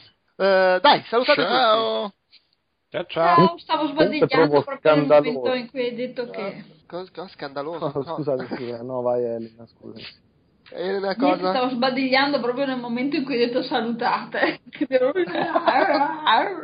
Io sono scandaloso che non possiamo salutare Marco, eh, ma ci ha richiuso il... Ma perché cioè, la sua è una partecipazione proprio approssimativa. È, è umiliante, guarda, il modo in cui se ne è andato. Intanto, intanto, c'è Coedex che mi chiede: Oh, oh avete parlato di San Carmack che ha lasciato il. Si chiude qui anche questo appuntamento con Outcast Magazine. Io vi ricordo come sempre www.outcast.it, il nostro sito ufficiale dove trovate tutto il resto della nostra produzione audio, video e per iscritto. I nostri canali Facebook, Twitter e YouTube si chiamano tutti Outcast Live e la nostra email podcast.outcast.it. Per quanto riguarda i prossimi appuntamenti con i nostri podcast, è in arrivo l'ultimo episodio prima della pausa invernale di The Walking Podcast dedicato alla serie TV, ma ci sono altri Walking Podcast in preparazione. È in arrivo uno uno speciale Outcast dedicato a un argomento che non svelo, arriverà a breve. E eh, se non ci sono inconvenienti, dovremmo anche riuscire a registrare un nuovo chiacchiere borderline prima delle feste, così per chiudere l'anno, le considerazioni di fine anno, i propositi per l'anno nuovo. Dopodiché, insomma, si andrà a, all'anno prossimo, presumibilmente con gli speciali sulle nuove console, che comunque, anche se io sono tirchio, qualcuno di noi si è comprato. Restate tonnati, ciao e grazie.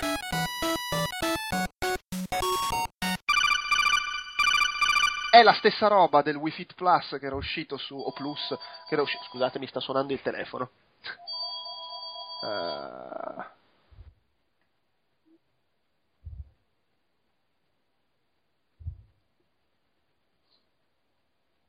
Trovo scandaloso questo silenzio. Io non ero neanche sicuro che fossimo ancora in linea, cioè dico magari ha buttato giù proprio la conversazione, chi lo sa, c'è un silenzio. E gli altri? Pulendo il frigorifero. è fantastico comunque il tuo rumore di prima dei piatti, adesso del frigorifero, da tutta quell'aria più casereccia che secondo me aiuta, è proprio casalinga. De Sangre, ci sei? Sì. No, che poi c'era, c'era la nota finale poi su Amazon, era il fatto che con un backlog di 500 giochi passo ore e ore su un gioco free to play. Eh certo, ma è giusto farsi portare dal momento. Una volta che ce l'hai e che sei interessato a pensare, comunque perché non dovresti giocare quello che più vuoi giocare in quel momento che hai a disposizione? Lo so, ho fatto interpretazione logico-razionalistica. Eh, No, è la, la scusa per continuare a giocare per un anno e mezzo a Springfield, per esempio. Ma che bello! Sto in testa a Metacritic, è, fa- è fantastico. Faccio uno screen. Pensa alle visite. Tract, Italia. È il bello che dopo il mio 75 c'è un 50 direttamente, cioè non è che ci sono dei 6. Ci sono 2,50, un 40, il 35 e 10. Cioè 1. Mamma mia, che ignoranza, che ignoranza, che ignoranza. Stai leggendo e ti stai facendo del sangue amaro? Sì, che ignoranza. Ma sai cos'è questa roba qua dei Farming Simulator? Che se non li dai a, a chi veramente li, li può apprezzare, sono veramente quelle robe di super Una Sì, rottura no, di è coglioni. chiaro. Eh no, No, è proprio è- per quello che la sa apprezzare, cioè per te è una rottura di coglioni appena senti Farming Simulator, quindi sicuramente non è fatto per te. Ma quello eccomi, ma piace ma poi il io- Farming Simulator gli sembra che figata posso guidare un trattore, poi magari è figo. Ma confronto al carro armato di Call of Duty Ghost, il trattore, Scusate, ma cosa state dicendo? Siamo tornati a parlare di Farming Simulator. no, beh, Se prego. vuoi sentire una roba di carro armati, sì, è stato 50 di- Dai, dai, finisco di dire le due cagate che stavo dicendo.